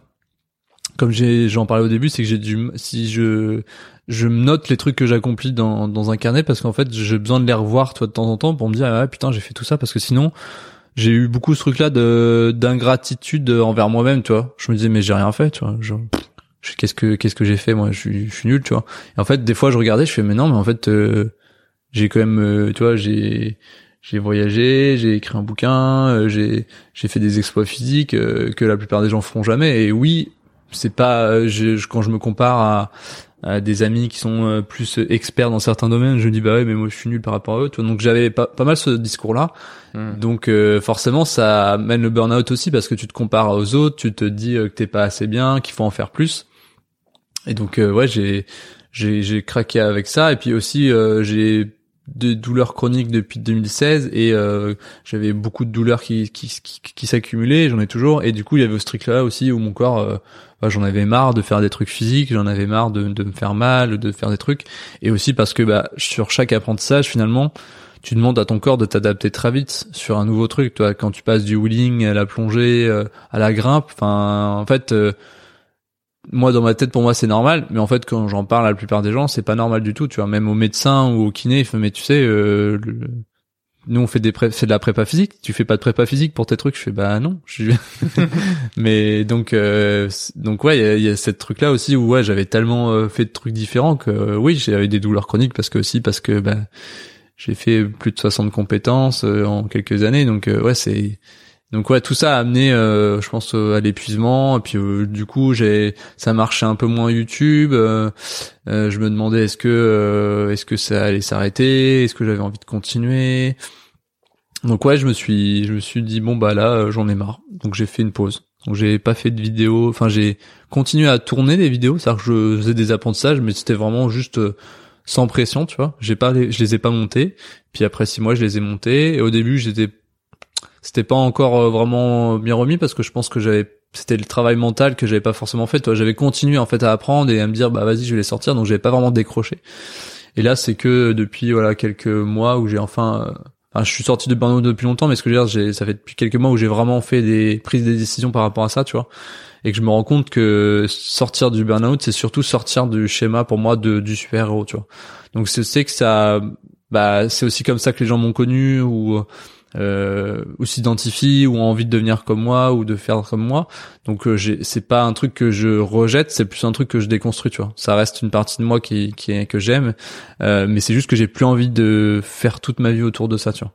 Donc, Et comment euh, est-ce que tu fais pour le déconstruire? Comment est-ce que tu fais justement pour modifier euh, En fait, moi, tu vois, je me suis, euh, j'ai construit toute une partie de ma vie avec une certaine idée de la réussite, de l'ambition, etc. Et maintenant, je m'aperçois que c'est plus ça qui me drive, que c'est pas ça qui me rend heureux, etc. Et donc, je suis en train aussi de le déconstruire, mais malgré tout, j'ai euh, plein de réminiscences euh, du passé parce que c'était une part de ton identité pendant euh, dix ans de ta vie qui continue à ressurgir. Et j'ai parfois du mal à faire le distinguo entre ce que mon moi d'aujourd'hui veut vraiment et, et ce que mon ego veut et mon passé veut, tu vois. hmm. Et comment est-ce que tu arrives justement à, tout en sachant d'un point de vue théorique que c'est le chemin que tu dois suivre, comment est-ce que tu arrives malgré tout à faire taire tes, tes, schémas de pensée qui parfois, dans ton cas en tout cas, sont délétères?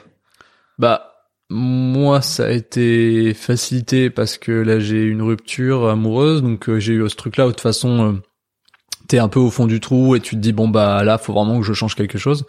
Donc ça c'est un peu l'é- l'électrochoc. Euh, du coup je me suis remis en thérapie et la thérapie aide beaucoup parce que justement bah je lui dis euh, bah, tout ce que je dis à personne. Donc je lui dis ben ouais je sais pas pourquoi euh, j'ai toujours envie d'être un super héros d'où ça vient pourquoi. Donc il y a la déconstruction ça part de ça. Donc euh, j'identifie vraiment pourquoi j'ai ça d'où quelle a été la cause. Donc je comprends mieux. Donc je me dis ok. Et comme je lui en parle elle me dit ben ça vous voyez ça c'est un peu votre syndrome du super héros donc je prends conscience de trucs. Je me dis ah oui j'avais aussi ce truc là donc euh, la déconstruction elle, elle, elle passe par ça. Donc euh, je sais que l'aide thérapeutique et ça m'aide beaucoup.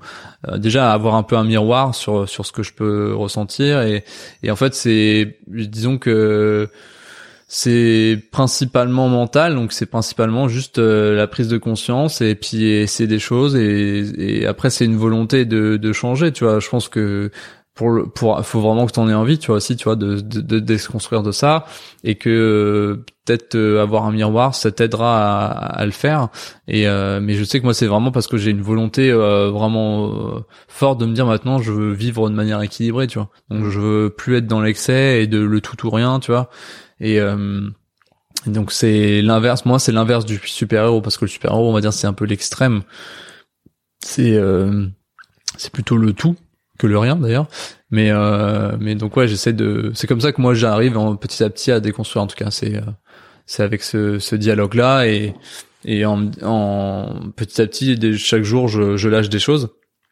Et euh, par ailleurs t'as le t'as la méthode Sedona euh, qui est une méthode de lâcher prise. Euh, il y a pas mal de trucs là-dessus. Il y a aussi un livre de Hawkins qui, qui s'appelle Letting Go. Et ça parle de tout ça de comment en fait euh, tu peux lâcher des choses donc euh, tu peux euh, dire euh, il y a un processus à suivre hein, que tu pourras trouver avec les références et qui t'explique voilà étape par étape bah, comment lâcher prise sur une émotion comment lâcher prise sur bah si c'est le syndrome du super héros comment lâcher prise dessus. Donc tu suis les étapes et après t'as c'est pas ça marche pas d'un coup mais juste ça te dit ok là j'ai décidé j'en avais marre je veux passer à autre chose je le mets de côté tu vois. Donc c'est un processus comme ça euh, qui peut être un peu long quoi mais mais qui fonctionne en tout cas Super intéressant, bah, je connaissais pas du tout, euh, mais euh, j'irai voir, ça m'intéresse vachement.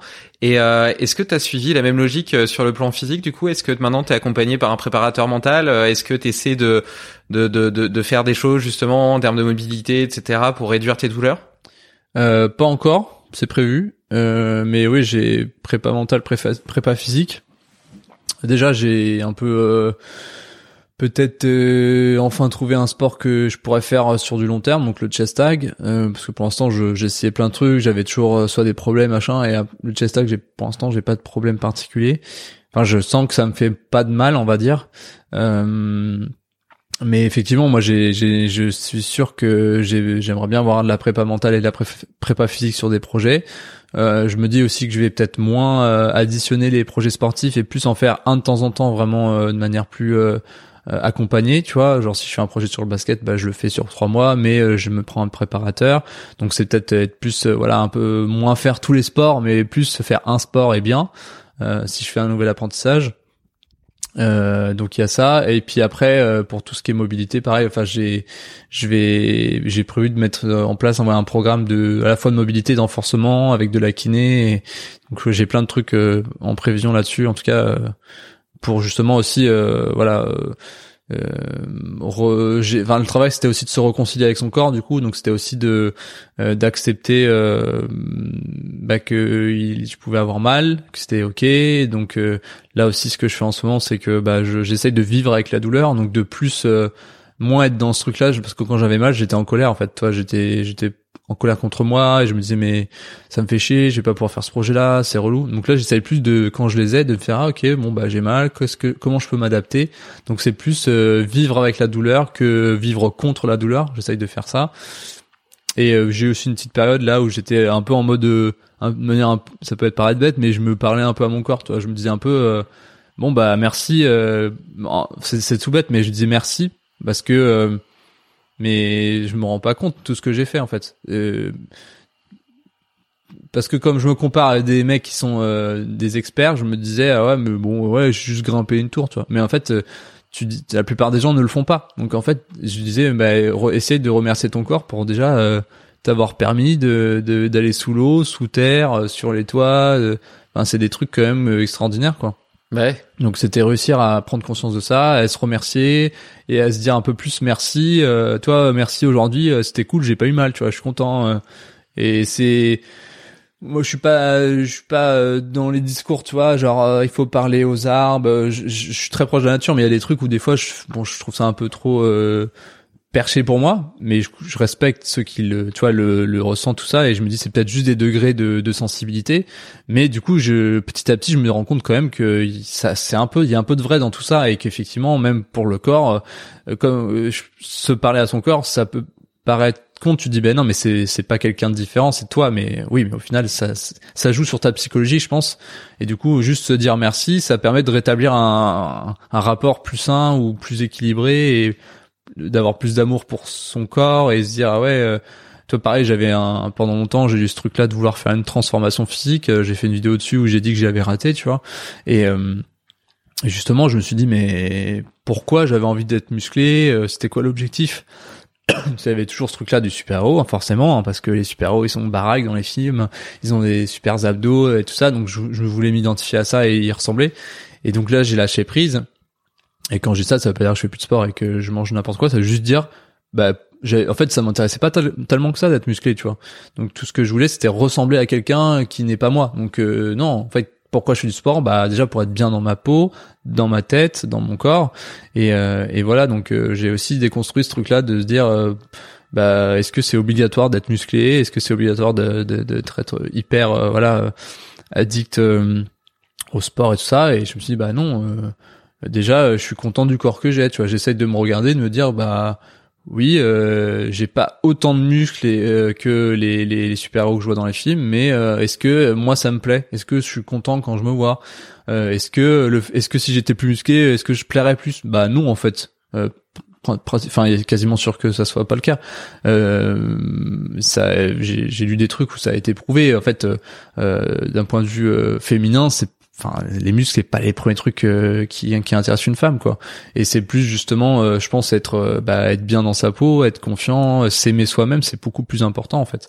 Et donc ça sert à rien de chercher à se muscler à se transformer à tout prix si au final euh, bah ça sera superficiel tu vois. Donc ouais c'était aussi rétablir ce truc là de d'aimer son corps comme il est avec ses défauts avec ses douleurs et et ouais, rétablir un équilibre Clairement. Mais euh, j'aime bien cette idée de, de gratitude pour ton corps. Euh, moi, j'aime bien euh, quand je me couche, tu vois, je ferme les yeux et puis euh, pendant juste deux minutes, tu vois, j'essaie de penser à deux trois trucs dans ma journée pour lesquels j'ai de la gratitude.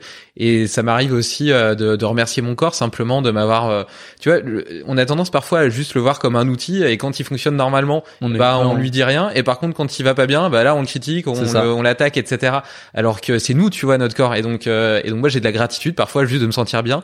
Et d'ailleurs, j'aime euh, donc, euh, j'ai découvert la mobilité, euh, notamment grâce à Slim, un autre invité que j'ai reçu sur ce podcast et avec qui j'ai hyper bien matché et avec qui j'adore discuter. Et tu vois, c'est tout con, c'est juste une routine de mobilité le matin, mais ça a changé ma vie parce que ça m'a reconnecté à toutes mes articulations, à tous mes membres, à une connaissance une conscience de mon corps qui est magique, tu vois. Et donc maintenant, j'ai l'impression qu'on fait qu'un et tu vois, ça il y a un côté un peu jouissif là-dedans euh, de, de juste bouger mes épaules et de les sentir bien bouger, de sentir bien mes articulations, etc. J'adore ça. Et, euh, et d'ailleurs, je fais une petite euh, digression. Tu vois, je te demandais par rapport à la préparation physique. Moi, j'ai commencé, je le disais un peu plus tôt, euh, avant qu'on commence ce podcast, en réalité, que un de mes wake-up calls, c'était le fait de m'être mis au CrossFit et d'avoir eu envie un peu de d'être bon, de me challenger vis-à-vis des autres qui étaient là. Et du coup, ça m'a poussé à m'intéresser à la nutrition, etc., au sommeil, à, changer plein de choses dans ma vie, arrêter de boire, arrêter de fumer. Enfin bref, à changer un tas tas de choses dans ma vie. Mais malgré tout, je me suis blessé euh, un nombre incalculable de fois euh, parce que j'avais pas la base, tu vois. J'avais jamais construit ma mobilité, j'avais pas une musculature euh, qui était particulièrement développée, j'avais pas beaucoup de force. En réalité, j'étais juste un sédentaire classique, tu vois. Et j'ai pensé assez naïvement que j'étais capable de commencer un sport comme ça et puis et puis que ça viendrait tout seul. Alors qu'en réalité, maintenant, en tout cas, je pense que c'est important de, de travailler d'abord les fondations, c'est-à-dire justement la mobilité, c'est-à-dire la capacité de développer de la force dans plusieurs amplitudes qui est euh, donc voilà donc de la mobilité, une certaine base musculaire, etc. Une conscience aussi du corps, de ton corps. Et, euh, et je vois que je bouge plus du tout maintenant que que la façon dont je bouge maintenant est plus du tout la même que celle dont je bougeais avant. Et maintenant, quand je démarre une activité, euh, quand je teste un nouveau sport, même si je l'ai jamais fait, eh bien, euh, j'ai une adaptation qui est beaucoup plus euh, saine qu'avant parce que je ressens les mouvements. Je sens s'ils me font du bien, s'ils me font du mal. Je sens comment se mettre mes articulations, comment se mettre mes mes différents mes différents membres, etc. Et ça, il m'a fallu 5 ans, 6 ans pour le développer, tu vois. Du coup, ça s'est pas fait du jour au lendemain. Et, et aujourd'hui, donc entre, je fais un peu de muscu avec Rudy Koya, qui est un autre invité du podcast. J'ai fait de la neuroposturologie pour reprogrammer un petit peu ma posture, euh, mes inputs, etc. Notamment, j'ai un déficit sur un œil gauche qui est pas tout à fait assez mobile, ce qui crée des compensations dans mon corps. Euh, avec euh, Sébastien Zimmer, qui est un autre invité du podcast, je fais de la mobilité avec Slim, qui est un autre invité du podcast. Et tu vois, tous ces petits outils mis bout à bout, eh ben, m'ont permis de, de, me sentir bien dans mon corps. Et avant, je me faisais tout le temps des contractures au dos, vraiment tout le temps, tu vois. Et après, j'avais mal pendant 15 jours, j'étais bloqué et tout, et ça, ça me saoulait. Et là, ça doit faire bah je sais pas un an et demi j'en ai pas eu. Et, euh, et tu vois par exemple il y a, y a un exercice le squat avant que je faisais plus parce que justement à chaque fois je me faisais mal et maintenant je le fais sans aucun problème. Tout ça pour dire que euh, on oublie parfois le fait qu'il y a, il y a une base, tu vois, importante à développer euh, et qui euh, et qui permet après de. On a envie, tu vois, toujours d'aller plus vite, de, de, de cramer les étapes et d'aller directement à la compétence, alors que parfois il y a des prérequis qu'on oublie complètement parce qu'ils sont pas fun à découvrir et puis euh, qui permettent après de tendre. et tu vois là, je te parlais de ma Spartan, et ben j'ai j'ai pas eu de douleur après, alors que j'ai enfin j'ai eu mal nulle part, tu vois. Et, mmh. et, et, et j'ai de la gratitude pour le fait d'avoir fait et de pas avoir eu mal tu vois surtout quand t'as des des références dans ta tête où tu sais que tu t'es déjà fait mal ouais bah c'est pareil hein. quand je fais un truc euh, une nouvelle activité ou même si je fais une session de, de parcours, de chest tag ou de grimpe et que j'ai pas mal, je suis content quoi. Bah, en tout cas, c'est maintenant. Avant, c'était plutôt euh, je m'en foutais ou je ça, ça m'est égal. Maintenant, je suis je vraiment quand ça j'ai pas de douleur, je fais une journée où ça se passe bien, je fais ah putain, c'est c'était une cool, c'était cool aujourd'hui, tu vois. Et d'ailleurs, moi, la Spartan, je devais la faire euh, ma première euh, bah, juste avant le confinement, donc j'ai dû euh, être remboursé et annulé. Mais donc finalement, j'ai pas, je l'ai pas fait. À la base, je m'étais inscrit en 2019. Et pareil que toi, elle a été annulée à cause du confinement et du coup reportée, reportée, reportée. Et elle est arrivée là maintenant. Ah et, et, du coup là, j'étais un peu moins préparé sur le trail. Je faisais un peu plus de, de trail de course à pied en 2019 justement. Et donc du coup, j'étais un peu moins là, bon là-dedans, mais bon, c'était pas, c'était pas l'objectif hmm. principal. Ouais. C'est vrai. Ouais, du coup, ouais, c'est intéressant. Moi, la mobilité, je sais que ça fait longtemps que je sais qu'il faudrait que j'en fasse, mais euh, j'ai eu du mal à. Enfin, j'ai pas du mal, mais c'est plus euh, comme j'ai tellement de trucs, tu vois, que ce soit les apprentissages ou les nouveaux trucs, que j'ai, je, faudrait vraiment que je fasse un truc, que je me concentre dessus, tu vois. Euh, et c'était quoi le truc, la neuro euh, La neuroposturo. Alors que ce soit la mobilité ou la neuroposturo, la mobilité, moi je la fais euh, un quart d'heure tous les matins. Oui, oui non, mais c'est c'est pas des grosses séances d'une heure et demie de mobilité, c'est plutôt une routine de vie, tu vois, qui est d'ailleurs. on parlait de routine tout à l'heure. moi, ça me permet de démarrer ma journée en me connectant justement à mon corps tu vois, t'as passé euh, ta nuit euh, couché, euh, bloqué dans une position, etc. Je trouve que ça fait bien fou de, commencer à réactiver tout ça, etc. Parfois, je me lève, j'ai la tête dans le cul, je bois un verre d'eau, je fais ma mobilité, et après, je pète le feu, tu vois, et je suis prêt à démarrer ma journée. Donc, en plus de me permettre de travailler mes des amplitudes contrôlées, des mobilisations articulaires contrôlées, et de, travailler les amplitudes, etc. C'est une façon vraiment de, de démarrer ma journée. Et la neuroposturo, c'est des petits des petits exercices, tu vois. Par exemple, tu dois suivre ton doigt avec les yeux ou euh, tu dois faire de la quadrupédie, euh, tu dois bouger la tête très vite en, en, maintenant le focus sur un point visuel. L'idée c'est de retravailler euh, trois systèmes vestibulaires, oculaires et et euh, et proprioceptif, voilà. Et euh, c'est des petits euh, des petits exercices que tu fais tout au long de la journée. Et donc ça prend deux minutes et tu vas le faire cinq fois dans ta journée. Donc voilà, donc si ça t'intéresse, je te, je, te, je, te, je te partagerai euh, le truc. Et euh, je voudrais juste euh, terminer. Euh, bon après j'ai de, de- quelques petites questions de fin, mais euh, il y a une question euh, que j'avais envie de te poser par rapport à justement toujours à cette question, revenir un peu sur la sur la question d'apprentissage et notamment euh, euh, peut-être que je me trompe, mais il me semble avoir lu dans ton livre que euh, T'avais pas tant accroché que ça à l'école, t'avais pas eu envie spécialement de faire des études longues après, etc. T'avais pas été hyper engagé par le processus éducatif euh, scolaire, et pour autant maintenant tu t'es passionné par l'apprentissage. Euh, et donc euh, la question que je me pose, moi étant papa, euh, est-ce que tu as des conseils à me donner euh, pour euh, ben, accompa- accompagner ma fille dans, dans, dans, dans, sa vie, dans son éducation, et lui permettre ben, de garder cette cette curiosité propre à l'enfance qui donne envie d'apprendre un tas de choses et, euh, et de pas faire comme moi et sécher la moitié de l'année en terminale. Ne la mets pas à l'école. non, non, mais je, en vrai, euh, moi pour moi l'école ça m'a apporté des choses. Hein, euh, faut pas cracher dessus. Euh, bah après, je pense que le meilleur moyen c'est de lui faire lire mon livre. non, mais dès qu'elle pourra, je veux dire, faut que tu lui mettes en tête que euh, l'apprentissage euh, c'est pas juste euh, enfin réviser des cours et et amasser des connaissances. Tu vois, je pense que tu vas pouvoir lui permettre de développer ça en, en, en l'initiant, tu vois, en lui faisant découvrir des choses, en lui, en l'accompagnant en fait euh, sur l'apprentissage. Je pense que c'est le meilleur moyen, tu vois, c'est que dès que tu vois qu'elle a un intérêt pour un truc, bah c'est de l'accompagner et dire bah vas-y, on essaye d'apprendre. Tu te renseignes un peu de ton côté pour savoir, tu vois. Et je pense que si tu très tôt tu lui montres qu'elle est, elle est capable d'apprendre plein de choses et qu'elle peut apprendre plein de choses, je pense que ça l'aidera à, à pas être enfermé par le système scolaire qui parfois euh, bah on est sur la connaissance mais pas sur la compétence, tu vois. Mm.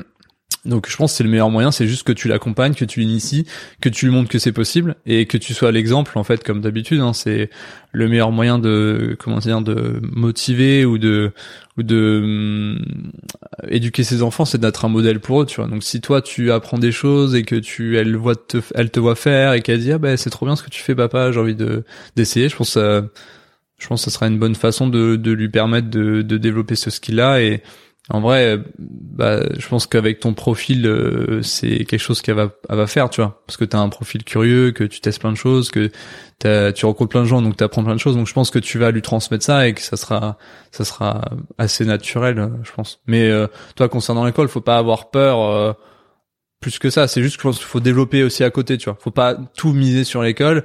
Et je pense que comme toi, t'as vécu une expérience avec l'école qui n'était pas positive forcément, bah si tu vois qu'elle se sent pas bien euh, dans les cours, machin, faut pas, toi, la culpabiliser. Faut, euh, bon, je pense que tu le ferais pas, mais ce que je veux dire, c'est que ouais, faut peut-être lui laisser le choix, lui dire bah tiens, peut-être tu veux pas faire d'école, peut-être tu veux faire, euh, tu veux te former un, un métier plus tôt. Enfin, tu vois, il y a les il y a les MFR, je sais pas si tu connais, ces maisons familiales et rurales qui permettent aux jeunes qui ont pas envie de suivre des cursus longs de se former à l'agriculture, à, la permaculture, à l'horticulture, à plein de trucs. Enfin, pas que des métiers de la culture, mais ple- plein de différents métiers, tu vois. Euh, bah, tu peux aussi. Moi, je sais que si j'avais un, gosse, euh, bah, tu vois, je l'obligerais pas à suivre des études, tu vois. Si je vois qu'il a une appétence pour un métier manuel, bah, qu'il le fasse le plus tôt possible. Moi, je sais que j'aurais bien aimé. euh, peut-être plutôt euh, me dire que bah, j'allais faire de la vidéo et donc faire du montage euh, très tôt ou faire de la vidéo. Peut-être que j'aurais ça aurait été intéressant et que j'aurais peut-être trouvé tout de suite ma voie tu vois. Euh, parce que ça a pris du temps euh, et je me dis ça se trouve c'est juste parce qu'on m'a enfermé dans ce dans un schéma et qu'il fallait que je fasse un job que j'ai un CDI et et que peut-être que si on m'avait laissé plus d'ouverture au début j'aurais peut-être direct suivi ça tu vois. Parce que bon bah très rapidement j'ai aimé le cinéma donc très rapidement j'avais envie de tester plein de choses et que petit à petit ça s'est un petit peu euh, je me suis un peu enfermé tu vois. Je me suis dit bon non on arrête ça maintenant on fait des études tu vois. Et je me dis c'est c'est après que j'ai relancé le truc finalement tu vois. Mais il y a eu une période où où t'es enfant t'apprends plein de trucs tu testes plein de trucs après tu te mets un peu dans le moule tu commences à te dire ok faut faut devenir adulte sérieux.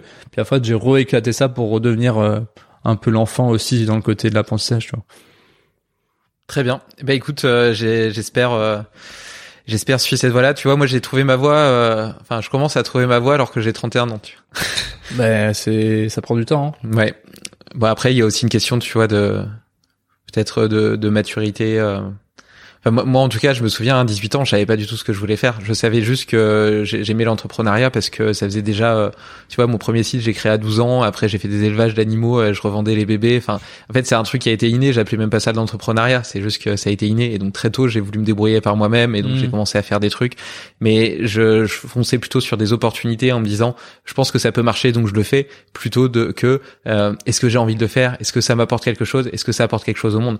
J'étais vachement drivé par le, le facteur financier parce que j'avais besoin de subvenir à mes besoins tout simplement. Et donc euh, c'est pas plus bête que ça tu vois. Il fallait Mhm. l'argent pour payer la sauce tomate que j'allais mettre sur mes pâtes. Et donc euh, j'étais drivé par ça. Ah, déjà, t'avais de euh, la sauce tomate, t'as de la chance. bah au début j'en avais pas du coup c'est pour ça que j'ai travaillé. Mais tu vois et donc euh, voilà. Et puis maintenant c'est vrai que ben j'ai déjà le fait d'avoir un peu mieux réussi professionnellement ça me donne le luxe euh, de remettre en question ça et de me dire bah j'ai envie de faire des choses qui soient mieux alignées avec moi-même qui apportent quelque chose au monde à la société et qui soient pas simplement euh, financiers tu vois Hmm. Enfin bref. Euh, normalement, j'aime bien demander euh, les quelques hacks, euh, routines, etc. que tu aurais à partager. Je pense que tu en as déjà partagé plusieurs et en plus tu as dit que tu plus de routine. donc euh, on, Ouais. on, on va la switcher à moins que tu aies un truc à rajouter. Non, non. Mais euh, la suivante, c'est euh, je- je j'aime bien demander euh, trois rêves euh, ou trois choses que tu auras envie de réaliser euh, dans les euh, dans les dans les mois, dans les années à venir, euh, sans forcément spoiler euh, les prochaines vidéos que tu vas faire sur ta chaîne. Je sais pas si euh, tu peux partager euh, quelques quelques envies que tu as. Bah, c'est des rêves que j'ai déjà actés depuis très longtemps, donc euh, j'en ai déjà parlé. Donc c'est pas, je pense que ceux qui ont déjà écouté ils le savent, mais j'ai envie d'ouvrir une académie.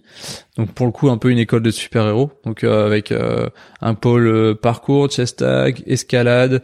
Euh, street workout renforcement donc euh, tout ce qui est un toit muscu et self défense donc avec des sacs de frappe et tout ça et avec un pôle euh, un peu conférence où tu peux avoir un intervenant qui vient apprendre un truc nouveau euh, chaque semaine. Donc c'est cool. un peu la Super Eco Academy, tu vois. Ça me dirait trop d'y aller. Bah avec plaisir.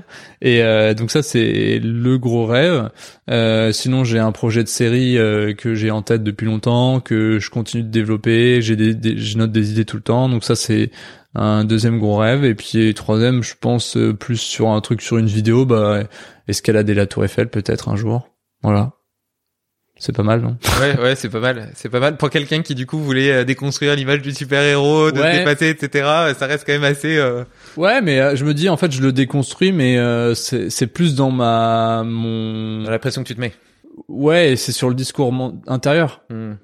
Si, si je le fais, c'est là pour le coup c'est plus parce que c'est un rêve de gosse et que et ça me ferait plaisir. Mais ça veut pas dire que euh, si je le fais pas, je vais me flageller ou que je vais me mettre me dire tous les jours euh, faut que tu le fasses. On sait plus rétablir comme je disais l'équilibre. Donc euh, ça m'empêche. En fait, c'est pas parce que je déconstruis le super-héros que j'ai plus envie de me dépasser, tu vois. C'est plus que j'ai plus envie de le faire tout le temps, j'ai plus envie de le faire partout et j'ai plus envie que ça soit un, un truc négatif, tu vois. Ouais. Ça, ça c'est très bien le super-héros, tu vois, c'est c'est un beau, c'est un beau une belle euh, une belle image, c'est un boost.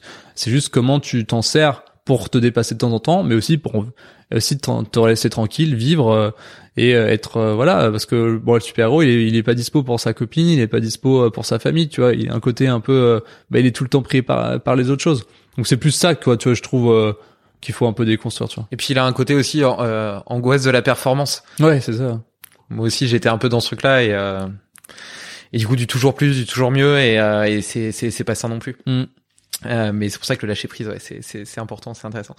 Euh, t'en as t'as, t'as déjà cité euh, deux trois livres, bon le tien évidemment, euh, euh, Effortless et je sais plus comment. Est-ce que euh, tu tu aurais un livre à me recommander, à m'offrir qui que- qui te qui t'a particulièrement aidé, qui t'a particulièrement parlé ou qui fait écho à cette discussion?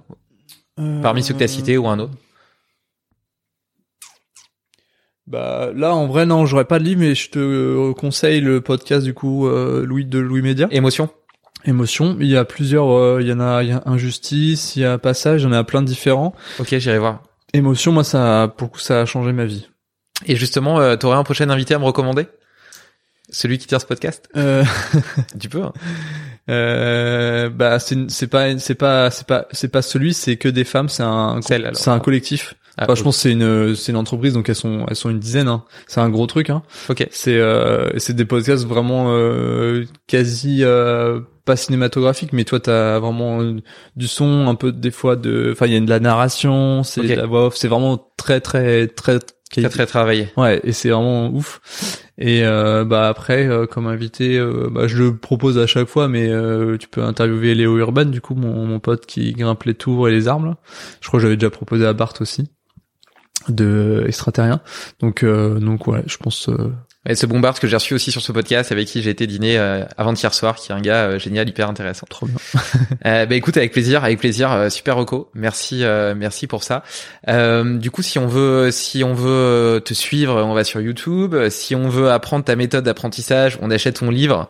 Euh, sur euh, sur n'importe quelle euh, plateforme, plateforme dans toutes les livraisons, etc., dans toutes les librairies, etc. Est-ce que tu fais aussi du, du coaching ou des choses comme ça Est-ce que tu aides des gens à apprendre Ils vont te voir en disant, hey, j'arrive pas à débloquer telle compétence. Non, je fais pas ça. Euh, j'ai pas forcément prévu de le faire. Mais euh, mais par contre ouais je là j'ai le bouquin qui est déjà un peu une aide après je vais sûrement faire une formation vidéo et et peut-être qu'il y aura avec ça, les personnes qui auront pris la formation, ils auront peut-être possibilité d'avoir un appel et d'avoir un truc un peu plus personnalisé.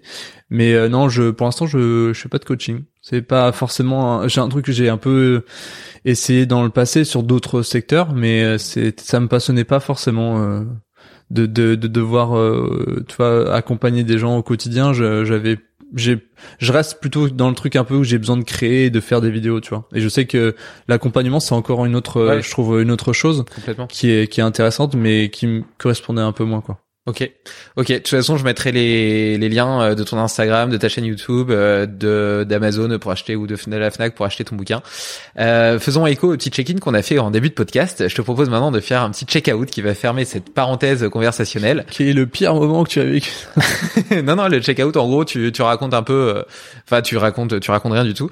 tu dis ce que tu as pensé de cet échange, avec quelle énergie tu repars après être rentré dans ce podcast Eh ben écoute, c'était très sympa. Moi j'aime bien le fait de parler, de découvrir des trucs, tu vois. On a parlé de du juste avant de d'enregistrer là d'un d'un truc sur le, le le poison là que tu avais testé là le bouffo le bouffo donc ouais, c'est ça que j'aime bien, c'est comme quand t'écoutes un podcast euh, ou tu regardes une vidéo, c'est d'avoir un truc qui te fait écho et je fais ah putain, euh, c'est trop intéressant. Donc je sais que je suis pas, tu vois, je suis pas venu pour rien parce que je repars avec des des pistes ou des des des, des choses que qui m'intéressent. Donc euh, c'est ça, on va dire, c'est d'avoir, on va dire satisfait ma curiosité et m'avoir donné des idées sur sur des projets, c'est toujours toujours cool quoi. Ouais, bah écoute, euh, moi c'est aussi la raison pour laquelle euh, je fais euh, je fais ce podcast. Ça m'a permis de rencontrer des gens formidables avec des conversations qui m'ont permis d'évoluer à plein de niveaux, tant physique, mental ou spirituel, de vivre des expériences passionnantes, dont celle du bouffo dont, dont on parlait avant le podcast. Et je suis également très content de, de, de, cet échange avec toi. Je trouve que je, je te je te à certains égards, je, je me reconnais dans, dans certains biais de ton parcours et euh, je trouve ça intéressant à la fois cette cette volonté euh, d'être toujours une meilleure version de toi-même, de devenir limitless, sans tomber pour autant euh, dans le piège de, l'excessif, de l'angoisse de la performance, etc. dont on parlait, euh, dans lequel je suis un petit peu tombé aussi. Et, je trouve que tu partages ça avec beaucoup d'humilité, beaucoup de sincérité.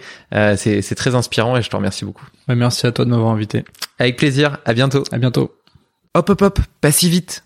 Avant de t'en aller, j'ai encore deux petites choses à te dire et une surprise. Il y en a pour 30 secondes, c'est promis. D'abord, si ce n'est pas déjà fait, inscris-toi à ma newsletter. J'y partage deux fois par mois mes réflexions personnelles, le résultat de mes expériences, les meilleurs outils que j'utilise et les livres, podcasts ou films qui m'inspirent. Ensuite, ce projet me demande beaucoup de temps. Et même si je le fais d'abord pour moi, le fait de savoir qu'il sert à d'autres me motive énormément et me donne beaucoup de bonheur. Donc si tu as aimé cet épisode, prends quelques secondes du tien pour me le dire en commentaire sur ton application de podcast. Et enfin la surprise, c'est qu'il n'y en a pas. Mais si je n'avais pas suscité ta curiosité, tu n'aurais jamais écouté cet outro. À vous. Bon allez, pour me faire pardonner, si tu le veux vraiment, je t'offre une casquette Limitless. Envoie-moi simplement un mail avec ton adresse via le formulaire de contact du site. À bientôt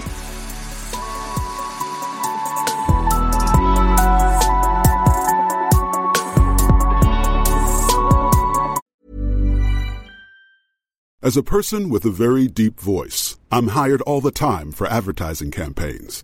But a deep voice doesn't sell B2B, and advertising on the wrong platform doesn't sell B2B either. That's why if you're a B2B marketer, you should use LinkedIn ads. LinkedIn has the targeting capabilities to help you reach the world's largest professional audience.